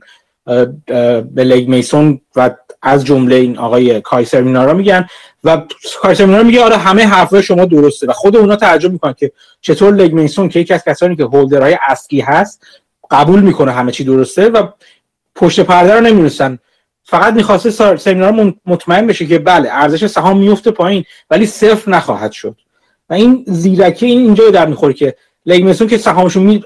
برای قرض در اختیار بقیه قرار میده اون پول رو می‌گیره و وقتی سهام خیلی میره پایین بیشتر از اون حد عادیش میره پایین و آندر ولیو میشه در یه زمانی. و در واقع همه این پیش بینی های آینهورن اینا به وقوع میپیونده. بعد آینهورن پوزیشنشون رو میبندن دیگه یعنی شورتشون رو میبندن و میان بیرون. و اون موقع است که دوباره این چون آندر ولیو بوده لگ میسون و به در واقع به رهبری یه جورایی سرمینارا سهام رو می‌خرن دوباره. سهام رو می‌خرن و سهام از اونجا میاد بالا. و, و مجموعا اگه در نظر بگیری یعنی حساب کتابش کردن انجام شده. اون پولی که بابت قرض دادن سهام به شورت کننده ها دادن و اون پولی که بعدش از بعد اینکه از اون باتمتیک از اون ته ته عمق سهام اومده بوده بالا کل ضرر در واقع احتمالی لگمنسون رو جبران می‌کنه و یه چیزی هم یه چیز کوچیکی هم روش می‌گیره. یعنی اینجوری جلوی ضرر خیلی عظیم شرکت رو فاند رو می‌گیره با این ترفند زیرکانه که زده. و البته بعدا نشون داد که سیم کارت بسیار آدم زیرکی یعنی اصلا با همین دستکاری با همین ریزبینی های مالی خودش می‌تونه چه سودهایی رو بیاره. نه فقط جلوی ضرر رو بگیره می‌تونه چه سودهایی رو برای در واقع سهامدارا و سرمایه گذاران خودش بیاره که الان هم تو FG Financial داره کار می‌کنه. این این ماجرا جالب بود. اینم جالبه که بگم که آینهورن و Green Capital تا اونجایی که من می‌دونم کل سودی که از بابت Allied به دست آوردن رو دادن به خیریه. یعنی اصلا سودی رو از بابتش جداگانه چیز نکردن جداگانه نگه نداشتن. این چیزی که من تا اونجایی که می‌دونم. و البته آینهورن بابت همون چیزی که مسعود گفت ماجرای short short thesis یا تز شورت کردن Lehman Brothers ش خیلی مشهور شد. چون Lehman شرکتی بود که آم rating A داشت. یعنی تا روز قبل از سقوط سهامش چیز تو تو کم توسط Moody's rating A داشت. یعنی هیچ کس باورش نمی‌شد که این شرکت شرکت چیزی باشه شرکت نامطمئنی باشه و کار بسیار زیاد و پیگیرانه و در واقع آینهون انجام داد برای اینکه به خدمت شما عرض کنم که اون در واقع لون ها و در اون دارایی های تاکسیک و سمی که روی دفتر دفاترشون داشتن رو در واقع این بررسی کرد یک کار شبیه کار یک جورای شبیه کار مایکل بری رو انجام داده بود. ولی خب این روزها روز دوران سختی رو داره میگذرونه. آینهورن خیلی دوران آسونی نیست براش. fund ش خیلی بالا نیست پایین فکر می‌کنم. اصلا زیره. یعنی تو ضرر فعلا.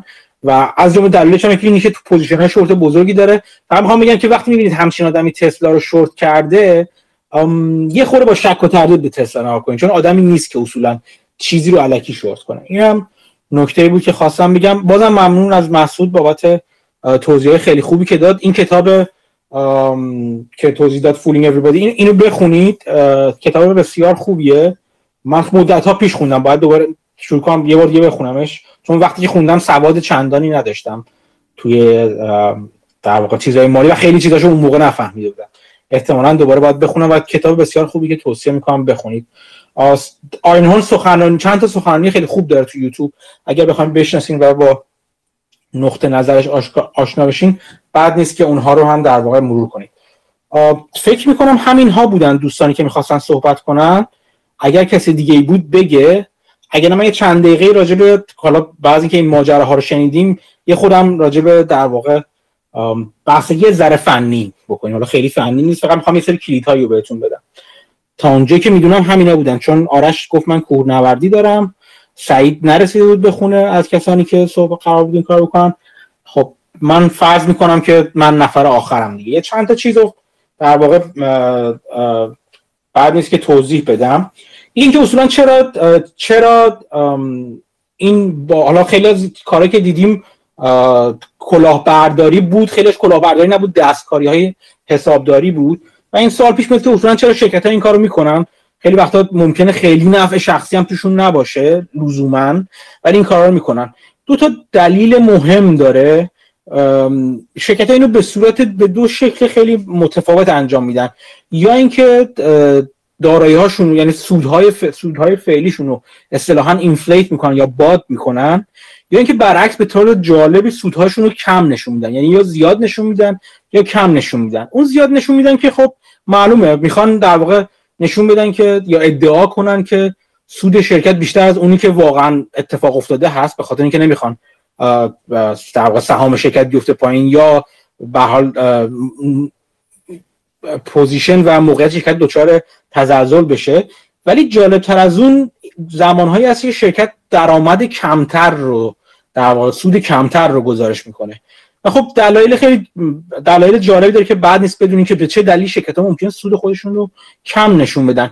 یک دلیل مهم اینه که خیلی وقتا شرکت ها می‌دونن که در آینده مثلا تو سال آینده می‌دونن مجبورن که یه دارایی رو write off کنن یا اصطلاحا یک ضرر بزرگی رو متحمل خواهند شد به هر صورتی. خیلی وقتا شرکت ها درآمدشون شروع می‌کنن از قبل در واقع deflate کردن برای اینکه یک reserve مالی یک ذخیره مالی برای خودشون بسازن که وقتی به اون زمانی که خودشون می‌دونن کی خواهد رسید رسید زمان به اون موقع رسید یهو لطمه خیلی بزرگی به سهام نخوره و در واقع یک جورایی پرفورمنس و کارایی ما بازدهی مالی خودشون رو یک جورایی ملایم کنن. خیلی لطمات گنده بهش نخوره.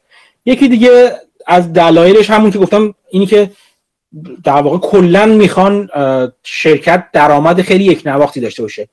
دوست خوبمون علی اسفانی چند بار گفت.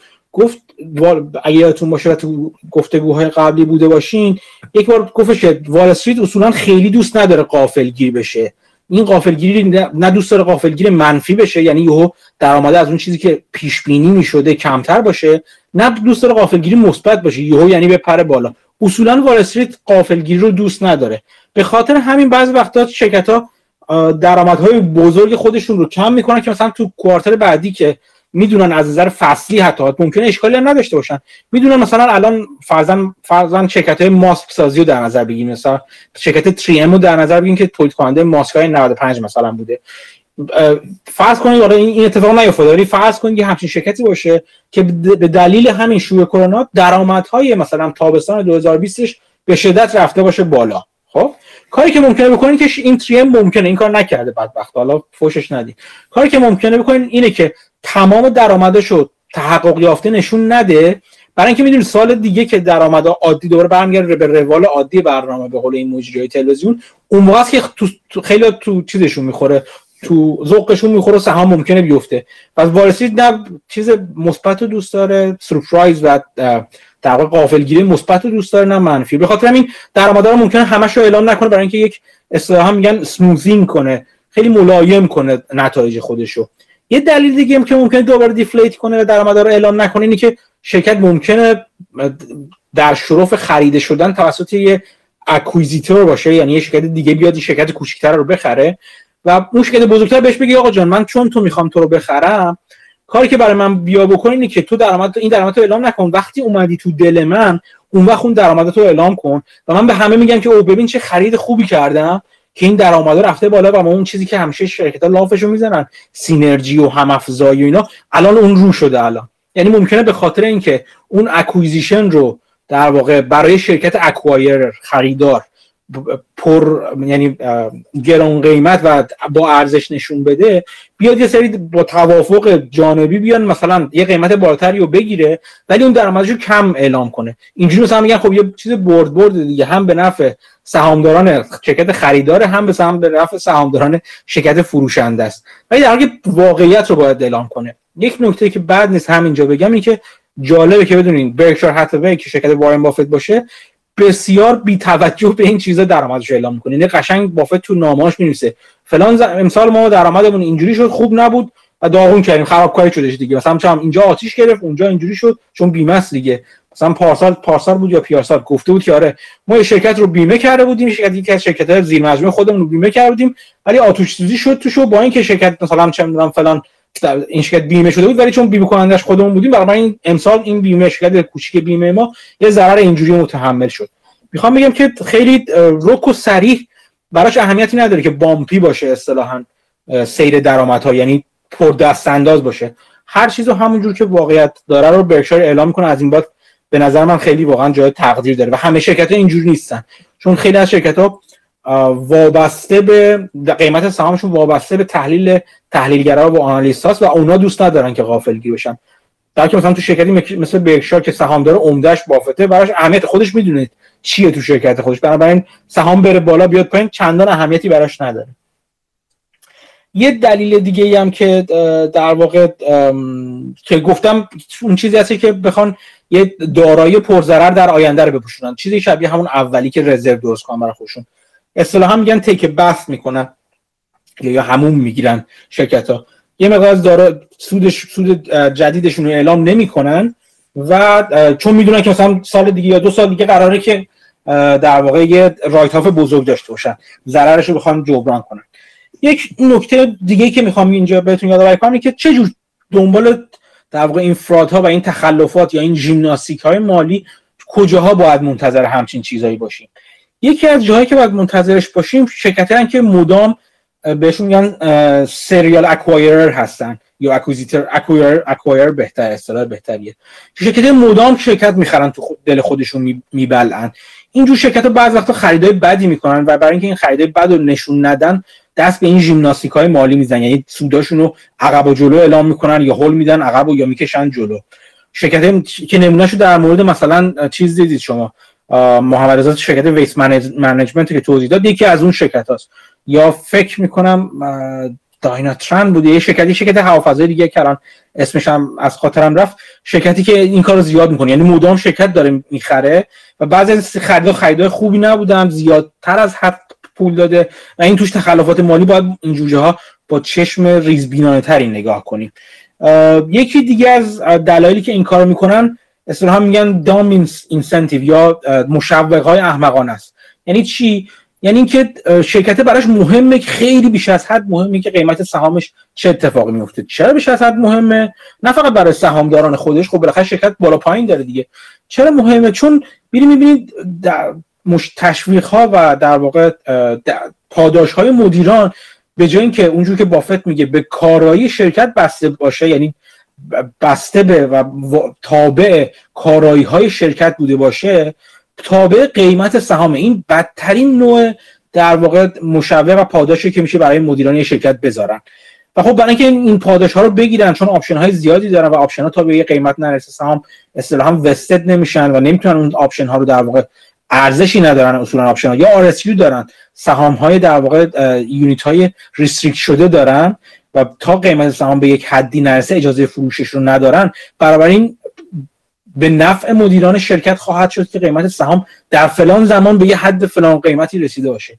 اینجور وقت هست که مدیرا برای اینکه در واقع این سود رو به خودشون برسونن شروع می‌کنن آفتاب محتاب زدن حسابدارانه انجام دادن.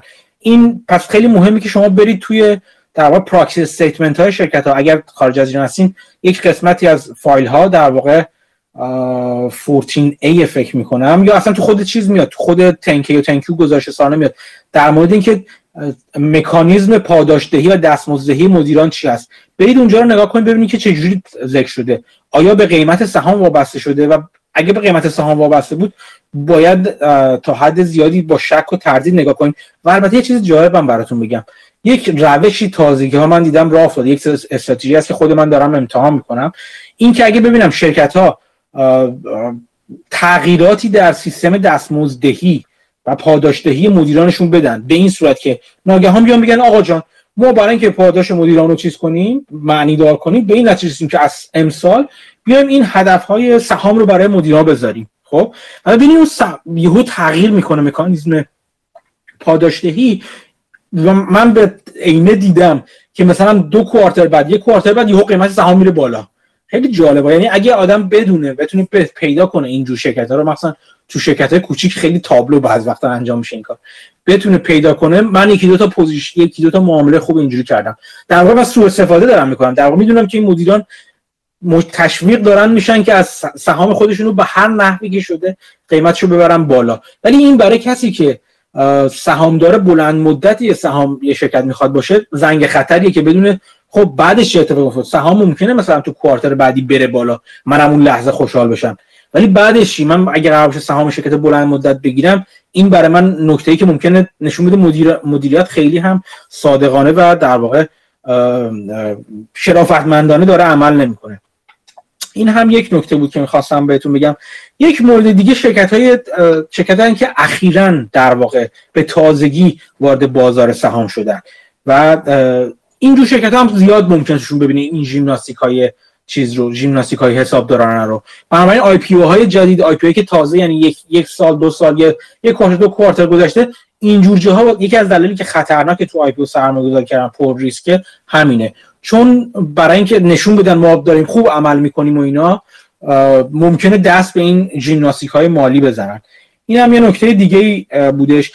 اگر نگاه کنید ببینید که business model شرکت مدل کسب و کار شرکت عوض شده. مثلا قبلا مثلا خیلی ساده مثلا چه می‌دونم مثل Enron. کارش این بود که کار نیروگاهی انجام بده و اینا. بعد ببینید او الان Enron اومد همونطور که دیدیم اومد ابزارهای مالی گذاشت روی چیزا روی انرژی روی الکتریسیته روی گاز. یهو مثلا مدل شرکت از یه مدل شرکت ساده انتقال انرژی تبدیل شد به قول خانم ندا به درستی گفت. تبدیل شد به یه کازینو. تبدیل شد به یه بورس انرژی. و اگر دیدین مدل کسب و کار شرکتی از ساده به مدل پیچیده تغییر کرد خیلی با شک و تردید نگاه کنین. دلیلی نداره. اگه شرکت داره درست کار می‌کنه یهو مدلش رو عوض کنه. اگه برعکسش بود خیلی خوب. اگه ببینید شرکت اغلب خوبه البته. یه شرکت مدل کار پیچیده خوش اومد گذاشت کنار و یه مدل ساده و در نظر شروع کرد کار کردن باش. اغلب نشونه اینه که آقا شرکت داره برمیگرده به اون مبانی اصلی خودش به اون کور اصلی اون هسته اصلی خودش و نمی‌خواد با ژانگولر پول در بیاره می‌خواد خیلی ساده پول در بیاره. این اغلب نشونه خیلی بهتری است تا برعکسش.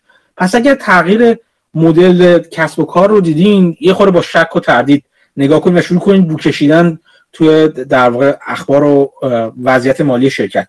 نکته بعدی که می‌خواستم براتون بگم اینجا یادداشت کردم اینه که اگر دیدی شرکت با به قول معروف با مشکلات عملیاتی روبرو هست. مثلا همون چیزی که گفتم مثلا توی دیدین توی صنعت مثلا سال 2000 2000 چند 2007 8 بودش مثلا فرضاً توی شرکت مالی دارین بررسی می‌کنی. الان وقتی که تمام شرکت های مالی دیگه از نظر از نظر عملیاتی اصلا دچار مشکل هستن. ولی شرکت شما همچنان داره مثل رخش خوب میتازه. اصلا انگار نه انگار تو اون صنعته.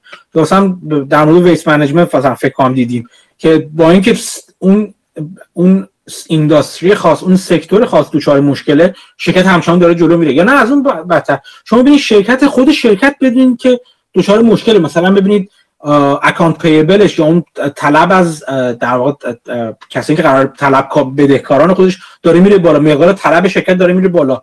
مقدار اینونتوری یا موجودی انبار شرکت داره الکی میره بالا فروش نمیده. این اتفاقا داره میفته. اتفاقای نچندان خوبی داره میفته. مارجین شرکت داره کم میشه. اون حاشیه سود شرکت داره کم میشه. و نه مثلا تغییری توی در واقع سود عملیاتی اینا داده نمیشه. اینجور وقتا شک کنید. وقتی که کارهای عملیاتی شرکت دچار مشکل هست ولی این توی اعداد و ارقام در واقع شما اینو نمی‌بینید. اینجور وقتا باید با دقت بیشتری نگاه کنید.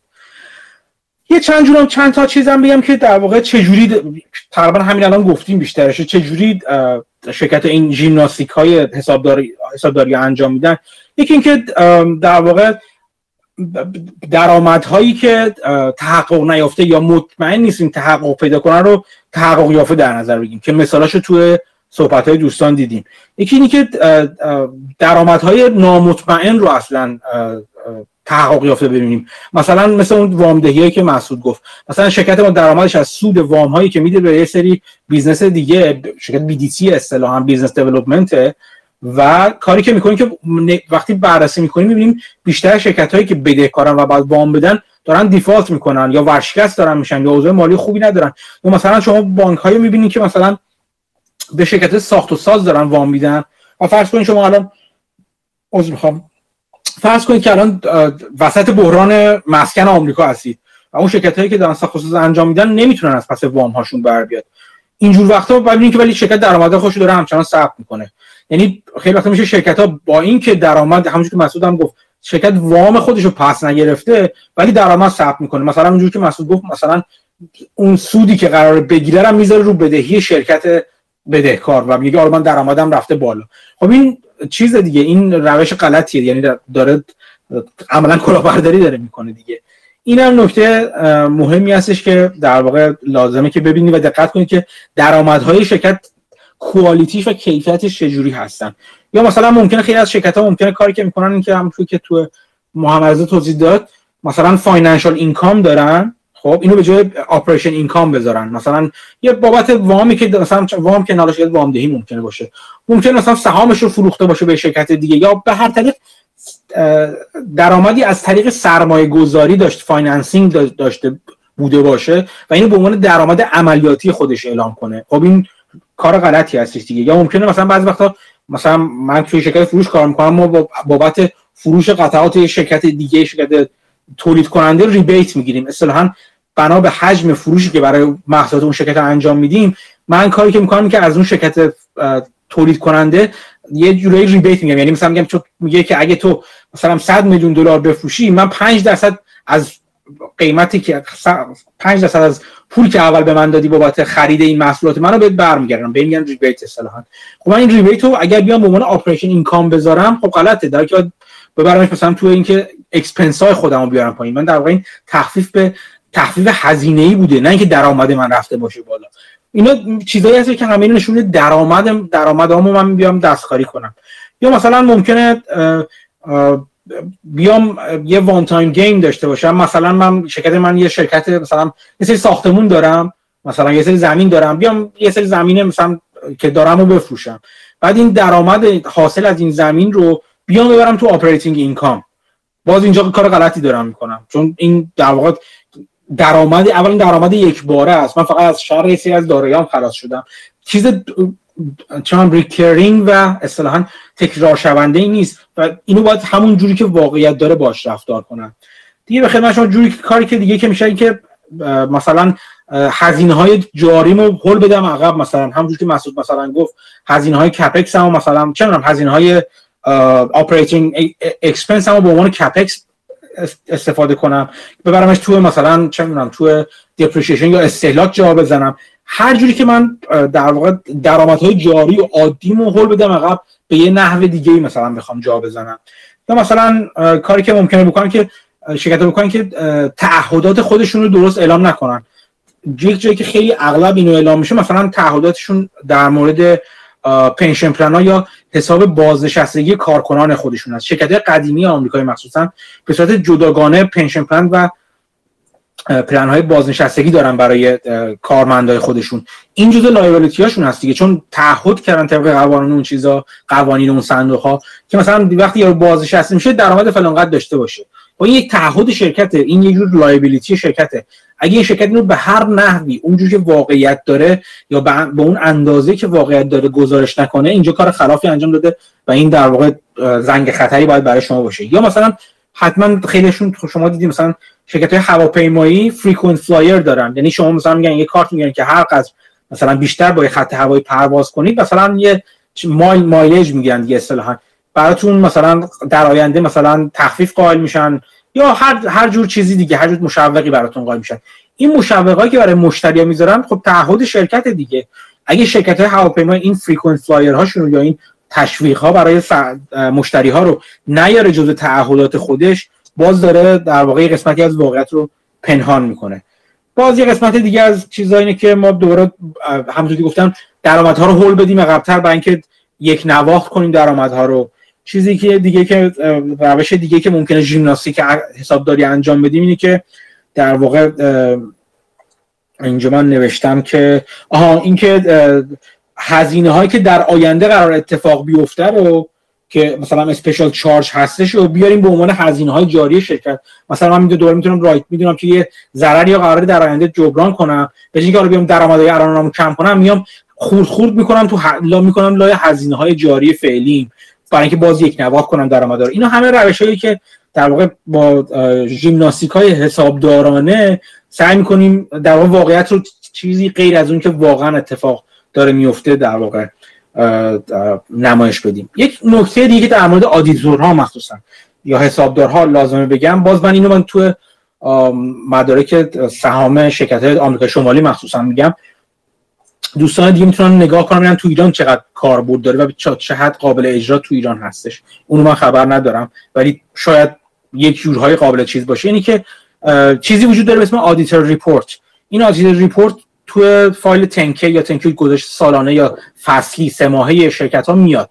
تو اون auditor report میگه که اولا auditor شرکت من حسابرس شرکت من کی هستش. اونجا باید نگاه کنیم ببینیم این اصلا auditor چی کاره است. آیا اسم و رسم داره در پیت البته همیشه هم همونطور که دیدیم مثلا آرتور اندرسون ماشاءالله ماشاءالله هزار ماشاءالله تقریبا تو همه case ای ما اسمش وجود داشتش. ولی خب ببینید که مثلا یه وقت می‌بینید که یه شرکت بزرگی هسته مثلا یه شرکت مثلا چند میلیارد دلاریه یه auditor در پیت مثلا از کن سولقون ورداشته آورده. مثلا میگم آره کن سولقون جای خیلی قشنگه من خیلی دوستش دارم. ولی می‌خوام میگم سایزش نمی‌خوره. این شرکت حسابرسه کارش حسابرس شرکت چند صد میلیون دلاری مثلا. نه شرکت چند صد میلیارد دلاری.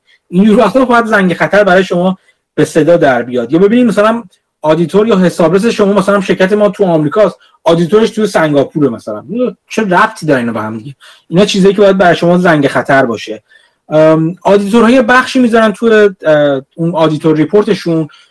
با همه این بدیه که در مورد auditor ها گفتیم ولی auditor خیلی وقتا auditor ها خیلی درست با اینکه نمی‌تونن ثابت کنن شرکت داره خلاف چیز می‌کنه ولی میان عوامل ریسک مشخص می‌کنم. مثلا میگن که الان به نظر میاد این روش شرکت برای ثبت درآمدش روش درست نیست و این ریسک رو داره. اینا رو تو اون بخش auditor report و auditor discussion with management مثلا میارن. میاد ایراداشون میگه. اونو بخونید حتما. هر از 105 هم تو گفتم auditor یه چیزی رو پیدا کنه اون نکته براتون مهم خواهد بود که ببینید که auditor چه ایرادهایی رو گرفته. همونطور که در مورد محمد صحبت کردیم case محمد صحبت کردیم auditor fee ها رو در نظر بگیرید ببینید که fee ها و یا اون هزینه های audit چجوری هستش. اینکه آیا هزینه ها نسبت به گذشته چقدر رفته؟ آیا رفته بالا هزینه های audit مون یا حسابرسیمون؟ به نسبت فروش شرکت چقدر رفته بالا؟ آیا مثلا فروش شرکت مثلا چه همونقدر میده ولی هزینه های audit مون رفته بالا؟ یا همون گفتم non non-audit fee هزینه های دیگه که شرکت به حسابرس خودش پرداخته ولی بابت حسابرسی نبوده. مثل همون پاداشایی که دیدی محمد توضیح داد. ببینید اگه اصولا این باید بخش بسیار بسیار کوچیکی باشه توی در واقع هزینه های audit. اگه بخش بزرگی باشه اینجا پرسش و در واقع بازنگری رو داره.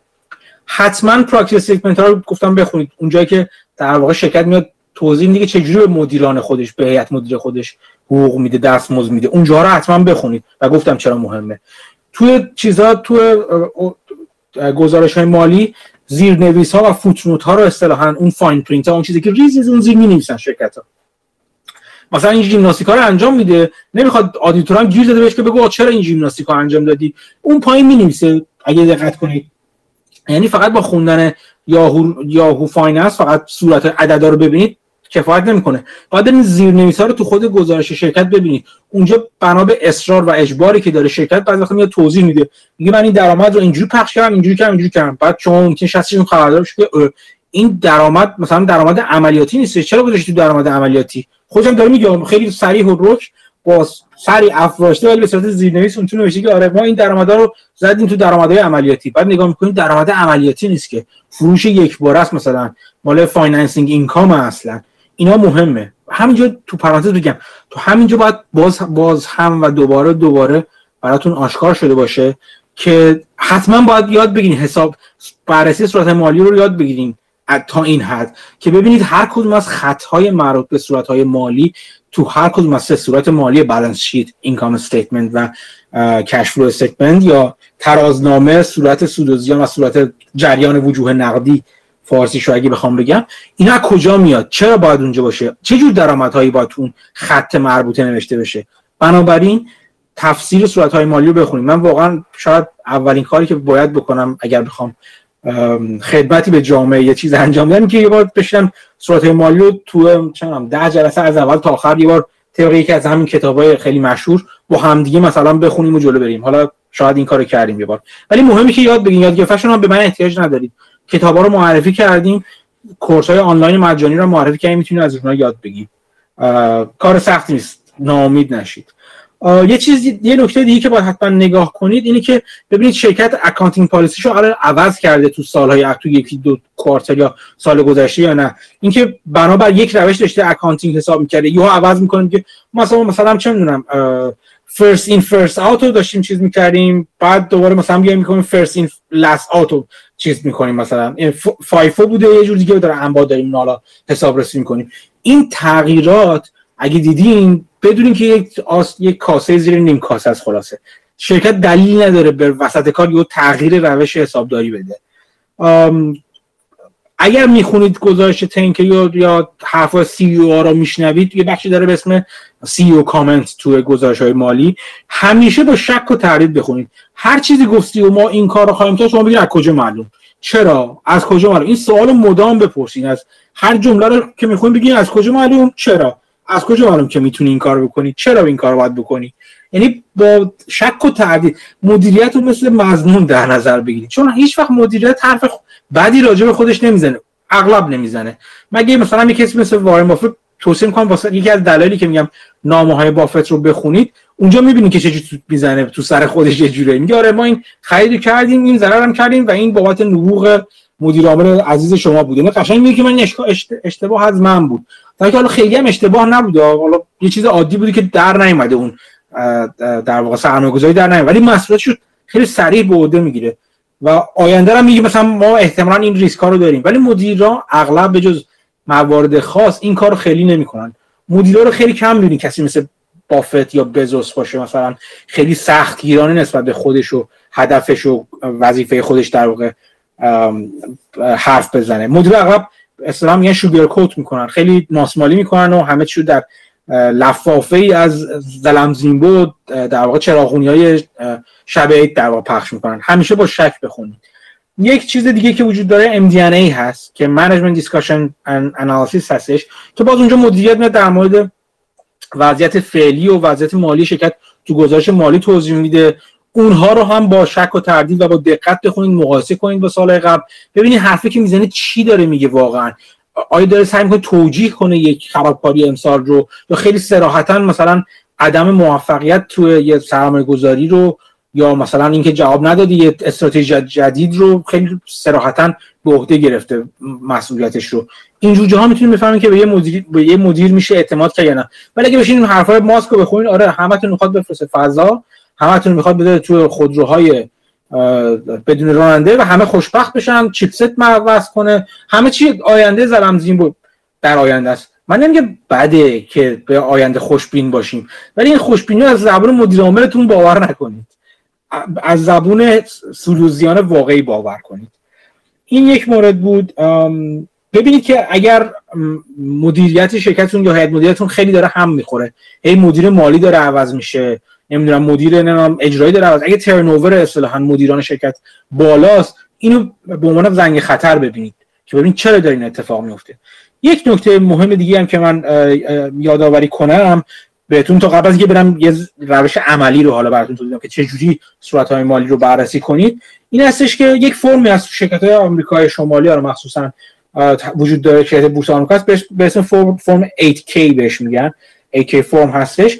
که شرکت وظیفه داره. خیلی سریع بعد از اینکه تغییر بزرگ و تاثیرگذاری توی هر چیزی در مورد شرکت اتفاق افتاد و تو این فرم اعلام کنه. مثلا توش عوض شدن حسابرس است. یه تغییرات مهم اینجوری همیشه فرم های 8K رو همیشه بخونید.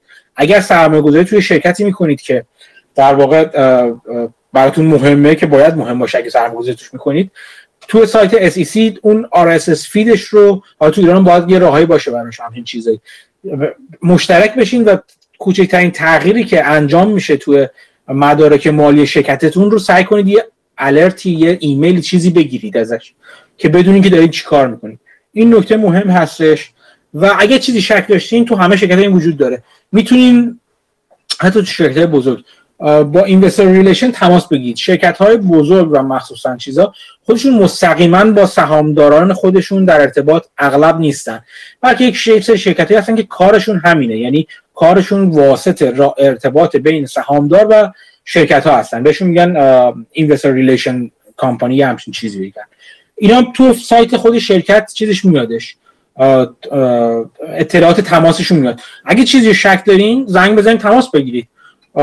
من خودم نه به تنهایی ولی به همراه همین رفیق تریدرم که میگم یکی دو مورد تماس گرفتیم و یه چیزی رو سوال کردیم. در یکی دو تا چیز رو سوال کردیم از اون investor relationship و اون اون طرف آگاه هستش به تمام جیک و پوک که شرکت قاعدتا آگاه باید باشه و بعد و باید بتونه به شما پاسخگوی پاسخگو باشه. اگر نکته مبهمی برای شما در صورت مالی وجود داره. قاعدش یک سوال های شما قاعدتا ممکنه تو conference call های با مدیریت شرکتی quarterly هر سه ماه برگزار میشه پرسیده بشه. اونجا می‌تونید بشنوید اونا رو بشنوید. اگه اونجا نبود می‌تونید تماس بگیرید. تو شرکت های کوچیکتر راحت تر این دسترسی به مدیریت ولی ناممکن نیست به شما به عنوان سهامدار حق دارید که از اوضاع شرکت خودتون تا اونجا که قانون به شما اجازه میده و جای بسیار گشادی هست خبردار بشید. به واسطه داشتن سهامتون و اون certificate of share تون که از broker خودتون از کارگزاری خودتون می‌تونید تماس بگیرید با اون شماره در واقع certificate باید به شما پاسخگو باشن. این در نهایت چیزی که گفتم. یعنی می‌تونید خبردار بشید. در نهایت روش خیلی مصطلحی و برای بررسی سریع نسبتا سریعه که کلا به درد می‌خوره اصولا. برای بررسی سریع صورت های مالی به شما میگم. که معروف به کامن سایز انالیسیس معروف هستش تحلیل سایز مشترک حالا اگه اسمش رو بذاریم نمی‌دونم چی میشه فارسیش. ولی کاری که وجود داره این که اصولا من کاری که خودم همیشه تو بررسی همه شرکت انجام میدم ولی برای به دست پیدا کردن این اتفاقات غیر عادی اغلب روش مناسبه. اینو اینم بگم و در واقع بحث رو ببندم. کاری که می‌کنن اینه که شما باید اول بیاین تو شرکت های همرده خود شرکت خودتون رو پیدا کنید. مثلا مثلا میگم چه اگر یک شرکت ساختمان ساز رو دارین بررسی می‌کنید بیاین شرکتی با مدل های مدل های کسب و کار مشابه اون شرکت رو پیدا کنید توی بازار سهام. و ترجیحاً با همون سایز یعنی مارکت کپشون یا اندازه بازار سهام ارزش بازارشون تقریبا در همون اندازه ها باشه. اینو بیاین پیدا کنید. و نکته بعدی که میانه اون صنعت و اون یا اون sector ی که دارین توش بررسی می‌کنید مثلا ساخت و ساز صنعت ساخت و سازه بیاین ببینید که شرکت اینا اطلاعات وجود داره. مثلا تو فکر کنم Yahoo Finance یا مثلا سایت Zacks مثلا اینا وجود داره. یه سایت اینجوری یا Seeking Alpha فکر می‌کنم اینا وجود داره تو خارج کشور. تو ایران هم احتمالاً خدماتی هست که بتونید پیدا کنید. که اون صنعتی که این شرکت شما توش سر داره کار می‌کنه برای هر یک از سرخط های صورت های مالی مثلا سرخط های مختلف صورت مالی میانه اون صنعت خاص چیه؟ این این به چه در می‌خوره؟ میان مثلا دو جور بررسی می‌کنن صورت های مالی رو. بذار محمد رضا حرفی می‌خوای بزنی؟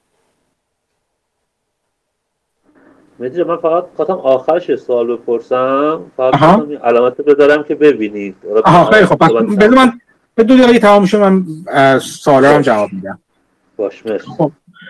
دو جور می‌تونیم بررسی کنیم. یکی اصلا میگم vertically بررسی کنی یکی horizontally یعنی عمودی و افقی. حالا این معنیش چیه؟ معنیش اینه که بیاین صورت مثلا صورت income statement رو بذارین جلوی خودتون. بعد به که عدد رقم ها رو همینجوری نگاه کنین. اولین کاری که این بکنین که اینو بیاین تو Excel sheet ی که مثلا دارین مثلا عدد رقم های income statement و همه اون خطوط مختلف رو همه مؤلفه ها رو بر حسب درصدی از مثلا top line یا revenue تون بنویسید. به جای که بنویسین اینقدر میلیارد دلار این بوده اینقدر میلیارد دلار این بوده بگین آقا جان revenue این این هستش این بوده اون بالا چیزمون چقدره؟ مثلا چه می‌دونم هزینه CapEx مون چند درصد revenue بوده؟ interest payment مون چند درصد revenue بوده یا درآمدمون بوده؟ اینو توی چیز تو اون سایت FINRA که بهتون نشون دادم لینکش هم یه بار من تو گروه گذاشتم تو اون می‌تونید ببینید اینا رو. فکر می‌کنم می‌تونید ببینید. مال Morningstar Morningstar این چیزها رو بر اساس اون top line فکر کنم نشون میده. اگه نداد خودتون می‌تونید تو Excel درست کنید. کاری که همه چی بر اساس درصد بذارید. یا مثلا تو balance sheet مخصوصا بیاین بر اساس total asset بذارین. کل بالانس رو بر اساس خطهای مختلف و بر اساس درصدی از دارایی کل بذارید اینا رو که مشخص کردید حالا بیاین دو جور نگاه کنید. یکی اینکه به عنوان vertically ببینید که تو یک سال چطوری تغییر کرده. یعنی چی؟ یعنی اینکه مثلا ببینید که اولا که درصد ما توی سال خاص یه سال در نظر بگیرید ببینید مثلا مثلا این همش عدد کشکی مثلا. مثلا ببینید که مثلا capital expenditure مثلا یا مثلا چه می‌دونم حالا هر چی. مثلا capital expend CapEx شرکت شما مثلا مثلا چند؟ 50 درصد درآمد شرکت بوده اوکی خیلی هم خوب. ببینید که این شرکت های مشابه شما چه جوریه؟ آیا این درصد هایی که داریم می‌بینین تو یک سال تو یک کوارتر تو یک سال خاص؟ با شرکت های مشابه می‌خونه یا نمی‌خونه. چون بالاخره همه شرکت دارن یه کار انجام میدن دیگه. اگه شرکت یه کار عجیب غریب انجام میده نه که نشه. یه یک سود عجیب غریب می‌گیره یا یک هزینه کمی داره می‌کنه. باید بدونید که چرا داره این در واقع این خرق عادت چیز خلاف عادت توش اتفاق میفته پس اینو با با شرکت های مشابه که اصطلاحا بهشون میگن پیر پی دبل ای آر که همرده های خود اون شرکت اصلا مقایسه کنید همه این درصدا رو. چه تو صورت ما چه تو ترازنامه چه تو صورت سود و زیان بیاین مقایسه کنیم چه جوریه با هم دیگه می‌خونن نمی‌خونن یه چیز خارج از عادت و روالی وجود داره. با سکتور یا اون اینداستری کلی هم میدین هاشو یعنی میانه هاشو مقایسه کنید. ببینید نسبت به حالا درسته سایز تاثیرگذار هست. یعنی سایز یه شرکت تو این درصدا تاثیرگذار هست. ولی بالاخره باید یک حدودی باشه دیگه. یعنی تو یک رنج معمول و واقعی وجود داشته باشه. اگه استاندارد دیوییشن های عجیب و غریب دیدین خلاصه با همرده های خودش یا با میانگین یا میانه صنعت صنعت مزبور دیدین فرق داره. اینجا باید در واقع شخصتون خبردار بشه که اینو باید بیشتر توش دقت کنید و ببینید که چرا این اتفاق افتاده. این ورتیکالی میشه یعنی تو یک سال بررسی کنید دومی هوریزونتالی میشه افقی میشه. یعنی بیاین تو چند سال اینو بررسی کنید ببینید اونجا دیگه دنبال ترند ها میگردید. همونطور که من یه بار گفته بودم تو بررسی سریع صورت های مالی این چیزی که میگه من تو مثلا چند تو نیم ساعتی شرکت رو نگاه می‌کنم که چه خبر اون شرکت؟ اصلا برای بررسی که آیا شرکت جالبی هست یا نه هم خوبه. من شرکت های خارج از عادت رو بدن نمیاد. دوست دارم ببینم شرکت حاشیه سودش زیاده. ولی خب دوست دارم بفهمم چرا حاشیه سودش زیاده؟ اتفاق خوبیه. و من بعدا در مورد ریورژن تو میل تو جلسه های دیگه صحبت کنم. میگم که ممکنه نقطه قوت باشه ممکنه نقطه ضعف باشه این چیز خارج از عادت. ولی به هر حال نکته مهمی که باید در واقع بررسی کنیدش. هم گفتم این vertical ش بود. horizontally هم در طول سال نگاه کنید. ببین در طول سالها مثلا اون درصد چقدر تکون خورده. آیا داریم ما مدام مدام و مدام داریم هزینه های زیادی می‌کنیم؟ آیا write-off زیاد داریم؟ آیا CapEx مون داره میره بالا؟ آیا مثلا موجودی انبارمون داره میره بالا؟ گردش انبارمون چه جوریه طلب از طلب بدهکارامون داریم چقدر سریع وصول میشه؟ بدهی ما به بدهکارامون چقدر مجبور می‌کنن؟ زودتر زودتر وصول بشه. در به صورت خلاصه و تجمیع شده اون ورکینگ کپیتال یا سرمایه درگرش ما داره چه اتفاقی براش میفته حاشیه سودهامون داره چه اتفاقی میفته براش؟ به خدمت شما عرض کنم. بهره وامایی که داریم میدیم چه اتفاقی داره براش میفته دیویدندی که میده شرکت داره چه اتفاقی میفته اینا همه ترند ها و روند هایی که در طول به قول معروف بخاطر میگن افقی. چون می‌ذاریم کنار هم دیگه تو اکسل شیتمون در طول چند سال هفت سال 8 سال 10 سال نگاه می‌کنیم ببینیم که این روندها چه جوری داره جلو میره و بعد براش دلیل داشته باشیم اگر روندها عجیب و غریب هستن. این چیزی هستش بهش اصطلاحا میگن کامن سایز انالیسیس که بسیار بسیار بسیار بسیار لب در ده. مفید هستش و مهارت خیلی خوبیه که اگه به دست بیارید. یک نکته خیلی کوچیک دیگه میگم چون توی گروه دیگه که من امروز بحث شد در مورد ETF ها اینا. اگه ETF مشکوک دارین می‌خواین که خبردار نیستین یا fund ی می‌خرین که مثلا ممکنه mutual fund بخرین یا حالا ETF بعضی می‌خرین یا تو ایران صندوق سرمایه گذاری خوبه که چند تا نکته دقت کنید چون دارین در واقع مجموعه شرکت ها رو می‌خرید. یکی اینکه نگاه کنید ببینید که اگه حالا من کلی میگم تو ایران اونایی که خودتون به درتون می‌خوره رو در بیارید باید اینو اعلام کنن اصولا که fund حالا ETF یا ETF در نظر بگیرید ببینید که گستره کشوریش در چه حدی. مثلا یه شرکت داریم مثلا شرکتی که توی این ETF هستن توی این سبد سهام هستن ببین کجاهای دونن اگه متمرکز شده باشه مثلا روی چین بدونید که عوامل ریسکتون از کجا میاد. ببینید که تو چه سکتورهایی اون در واقع چی میگم بهش؟ شرک ETF سب... محتویات سبد سرمایه گذاری یا ETF شما متمرکز شدن. آیا تو همه جو مثلا مثل S&P 500 تو همه چی هستن یا مثلا تو تک تو سهام تکنولوژی بیشتر مثلا متمرکز شدن تو شرکت های بانکی متمرکز شدن؟ اینا به شما نشون میده که بفهمید عوامل ریسک شما از کجا داره میاد در آینده یه ریسکی وجود داشته باشه. ببینید وزن‌دهی اینا چه جوری هستش به هر به هر sector به هر به هر اصولا به هر هولدینگی چه است. اگه برید یه ETF رو بزنید تو Yahoo Finance تو tab holding می‌تونید top من نمی‌دونم top 10 و top 10 هولدینگ رو نگاه کنید. ببینید اون top 10 هولدینگ یه آنالیز باید رو اون انجام بدید. ببینید که چه شرکت هایی هستن. چند درصد و مثلا چند درصد ارزش خود ETF رو اون در واقع ده شرکت بالای توی ETF و توی سبد سرمایه گذاری شما اگه توی ایران هستین تشکیل میدن. چرا اینا هستن؟ یه خورده راجع به اونا تحقیق کنید. ببینید که این ریسک ها از کجا ممکنه بیاد. یکی از چیزهایی که این در واقع مشکلاتی که این رسوایی مالی گرینسیل به وجود آورده اینه که یه سری زیادی از fund های کردیت سوئیس معلوم داره میشه کم کم که وابسته به همون شرکت هایی هستن که این جناب آقای شرکت در واقع مؤسسه گرینسیل تو همونا چیز داشته. تو همونا در واقع به طلب بدهکارای گرینسیل یعنی از دو طرف در واقع اوضاع خرابه تو این fund ها و این ETF ها. یکی از ETF های کردیت سوئیس داره اینجوری کم کم داره یکی یکی هوا میشه. به خاطر همین مهمه. خیلی راحت ما درست میگیم ETF خریدن مهمه. تو ETF مثلا میزان کارمزد اون درصد کارمزدی که بابت مدیریت و سبد گردانی میدیم مهمه. اینا همه مهم هست. ولی یادتون نره در نهایت محتویات اون سبد هم مهم هستش. اگر می‌خواید چش بسته فقط ETF بخرید بدونید که اگر چیزی نمی‌دونید راجع به اون ETF باید تعداد ETF های زیادی رو بخرید. و مثلا اگه ETF باشه که ETF عادی نباشه مثلا بگه کل بازار مثل S&P 500 مثلا ETF اسپایدر SPY باشه که S&P 500 داره شبیه سازی می‌کنه. بلکه یک ETF خاص بخرید. چند روز پیش یکی از دوستان گفت داره یک ETF ETF هستش HYG مثلا این مال های ییلد بانده خیلی عالی. خب چه شرکت اون تو هستن؟ مثلا طرف گفت اگه مثلا ده شرکت اول برشکست بشن یا صفر بشن این اتفاق میفته خیلی راحت اینجوری نیست که راحت default risk رو زیر سوال ببرید نمونهش همونطور که گفتم همه تون fund هایی که صندوق هایی گفتم مال کردیت سوئیس هستش شرکت بانک معروف کردیت سوئیس هست تمام top holding اشون همشون وابسته به یه fraud دیگه هن که در یه جای دیگه اتفاق میفته و همه اینو صفر خواهند شد و اون بالای شرکت. مثلا 50 درصد یه قیمت ارزش این کل صندوق میفته بابت اون چیزی که همه با هم دیگه هم بسته هستن. و شما باید تحقیق کنید و بدونید که این چه شرکتی هستن. اگه مثلا من یه ویدیو نگاه می‌کنم بعضی از اینا رو بررسی کردن اسمشون اصلا پیدا نمی‌شد. این اسم فلان شرکت BCC فلان رو گذاشتن توی یه fund. بعد وقتی گوگل می‌کرد طرف همچین شرکتی وجود نداشت.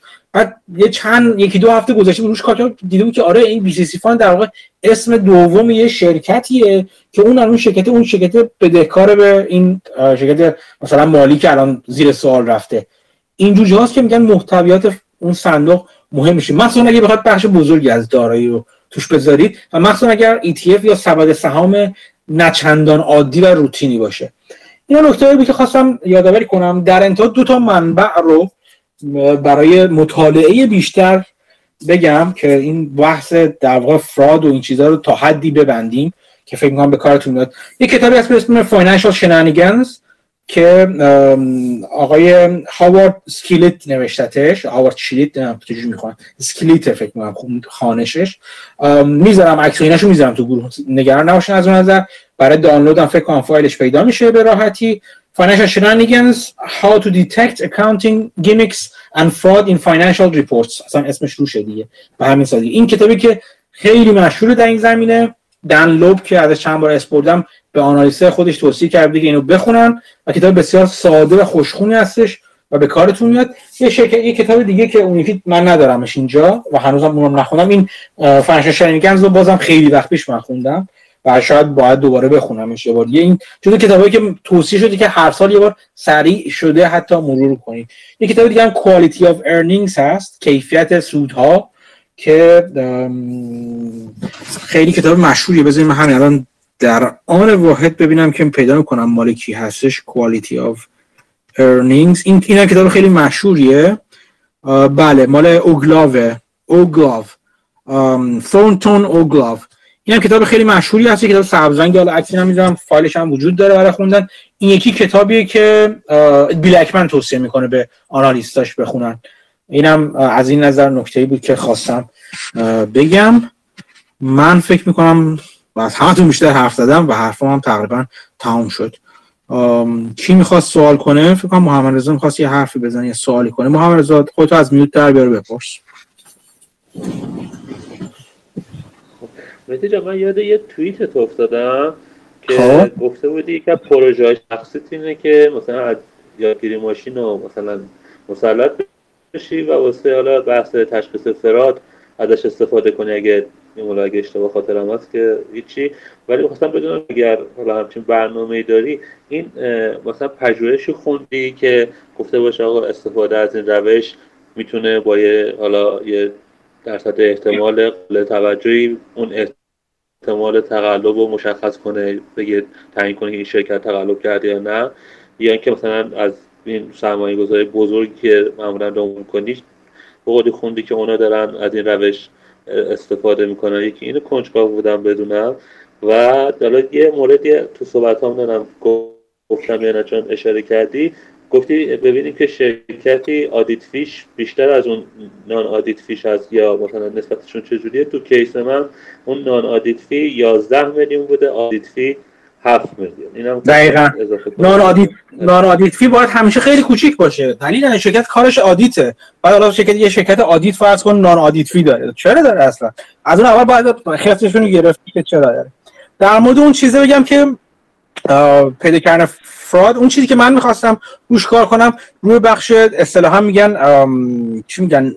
NLP بودش Natural Language Processing بود. یعنی می‌خواستم با لحن بررسی لحن گفتار و از گفتار چه آدیتور چه خود مدیریت شرکت توی تنکی مخصوصا با لحنش در واقع نشونه های چیزو بده کنم. چون خود من دیده بودم که لحناشون یه جایی معلوم میشه یعنی خونده دادم حتی اینا رو. ماسمالی ها همه لحن یک جوری دارن. حرف از تعداد حرف از زیاد از سینرژی نزن اینا همه جای شکه. یه جوری برای من رفلگه اون روی اون بودش. فکر می‌کنم مطمئن نیستم. فکر می‌کنم نه از نظر NLP مطمئن نیستم ولی از نظر بررسی چیز مالی فکر می‌کنم یه سری پژوهش و اینا انجام شده. شاید حتی یه کاری انجام شده باشه در موردش همین الان. فکر می‌کنم انجام شده ولی اینکه من چی من دیده باشمش خودم خونده باشمش نه. ولی فکر کنم بگردی پیدا میشه همچین چیزایی. چون من حقیقتش راجع پیش بینی عمل کرد پژوهش های دیده بودم که مثلا الگوریتم درخت تصادفی مثلا جنگ تصادفی مثلا کارآمد درخت تصمیم مثلا کارآمد نیست. یه اون ترکیب اون توییت و این ذهنیتی که داشتم باعث شدی سوال بپرسم. یه موردی هم حالا میام شاید بد نباشه از لابلای اون بحث اسمودینگ که گفتی. یکی از تکنیک های دیگه چیزا بگم من این اینه که اینا وقتی که حالا سود رو می‌خوان کم نشون بدن به قول اون حالتی که اشاره کردی یکی از حالاتش اینه که ذخیره تجدید ساختار واسه خودشون در نظر می‌گیرن. میگن ما یه پلنی داریم مثلا دیدن سود بالاست و همون شرایطی که مثلا در آینده قراره که سودشون کم بشه. میگن ما می‌خوایم یه برنامه تجدید ساختار داریم. می‌خوایم تغییر کاربری بدیم. مثلا فلان قسمت رو نیروهاش آموزش مجدد بدیم از اینجور کارا بکنیم.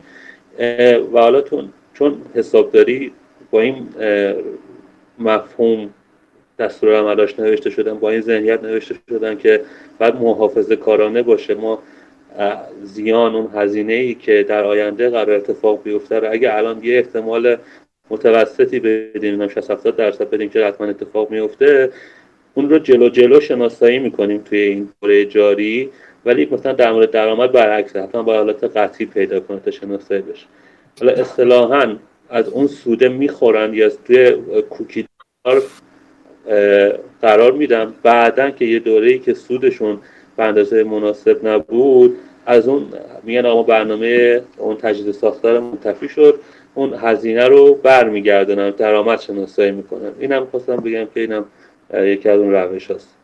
آه مرسی ممنون. آره همین جوری هست. اصلا یه چیز جالب دیگه حالا گفتی این restructuring fee یا همون تجدید ساختارها اصولا چیزی نباید, نباید باشه که تکرار بشه. اگه شرکتی دیدیم که هی عوام چیزای هزینه هایی که قرار یک بار هر چند سال یه بار صد ده سال یه بار تکرار بشه هی داره تکرار می‌کنه یا one-time expense و هی داره می‌بینید one-time expense داره هر سال تکرار میشه دو سال یه بار تکرار میشه اصولا باید با شک و تردید نگاه کرد.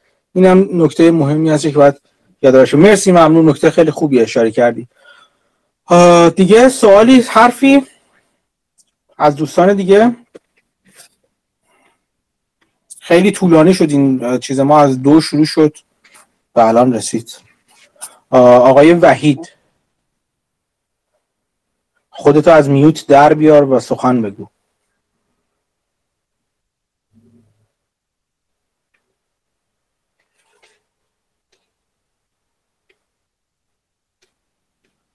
چی شد؟ آقای وحید دیگه صحبتی نمی‌کنه. دیگه به جز آقای وحید الان نمیم یه ناپدید شد. دوستان دیگه اگر صحبتی نیست سوالی نیستش این جلسه رو هم ختم بخیر کنیم احتمالا فایلش رو توی یوتیوب می‌ذارم فایل این صحبت ها رو. خیلی جلسه خوب بود. من یه بار دیگه از همه دوستانی که اومدن صحبت کردن مجید عزیز خانم ندای عزیز محمد رضا عزیز و همطور مسعود عزیز از همه دوستان تشکر کنم. خیلی زحمت کشیدین. در واقع کار مشترک و در واقع اشتراکی خیلی خوبی بود. من خودم خیلی لذت بردم. مخصوصا که تمام مثاله که می‌خواستم بذارم دوستان توی چیزاشون آورده بودن. یک شاهدی بر هر مدعای پوچ من آورده بودن که می‌تونستم در واقع بهشون تکیه کنم. خیلی خیلی ممنون از همه که زحمت کشیدین. از دوستان دیگه هم که توی گفتگو شرکت کردین و حضور داشتین تشکر می‌کنم. از همه دوستان خواهش می‌کنم که حتما عضو کانال یوتیوب پادکست بشن. و دیگه همین دیگه. اگر سوال دیگه هم بود بعدا بپرسید تو گروه. اگر چیزی جا مونده یا خواستید بعد برم بپرسید بپرسید که انجام بدم. بازم از همه ممنونم که حضور داشتن. قربان شما شب و روز همگی بخیر. خدا نگهدار.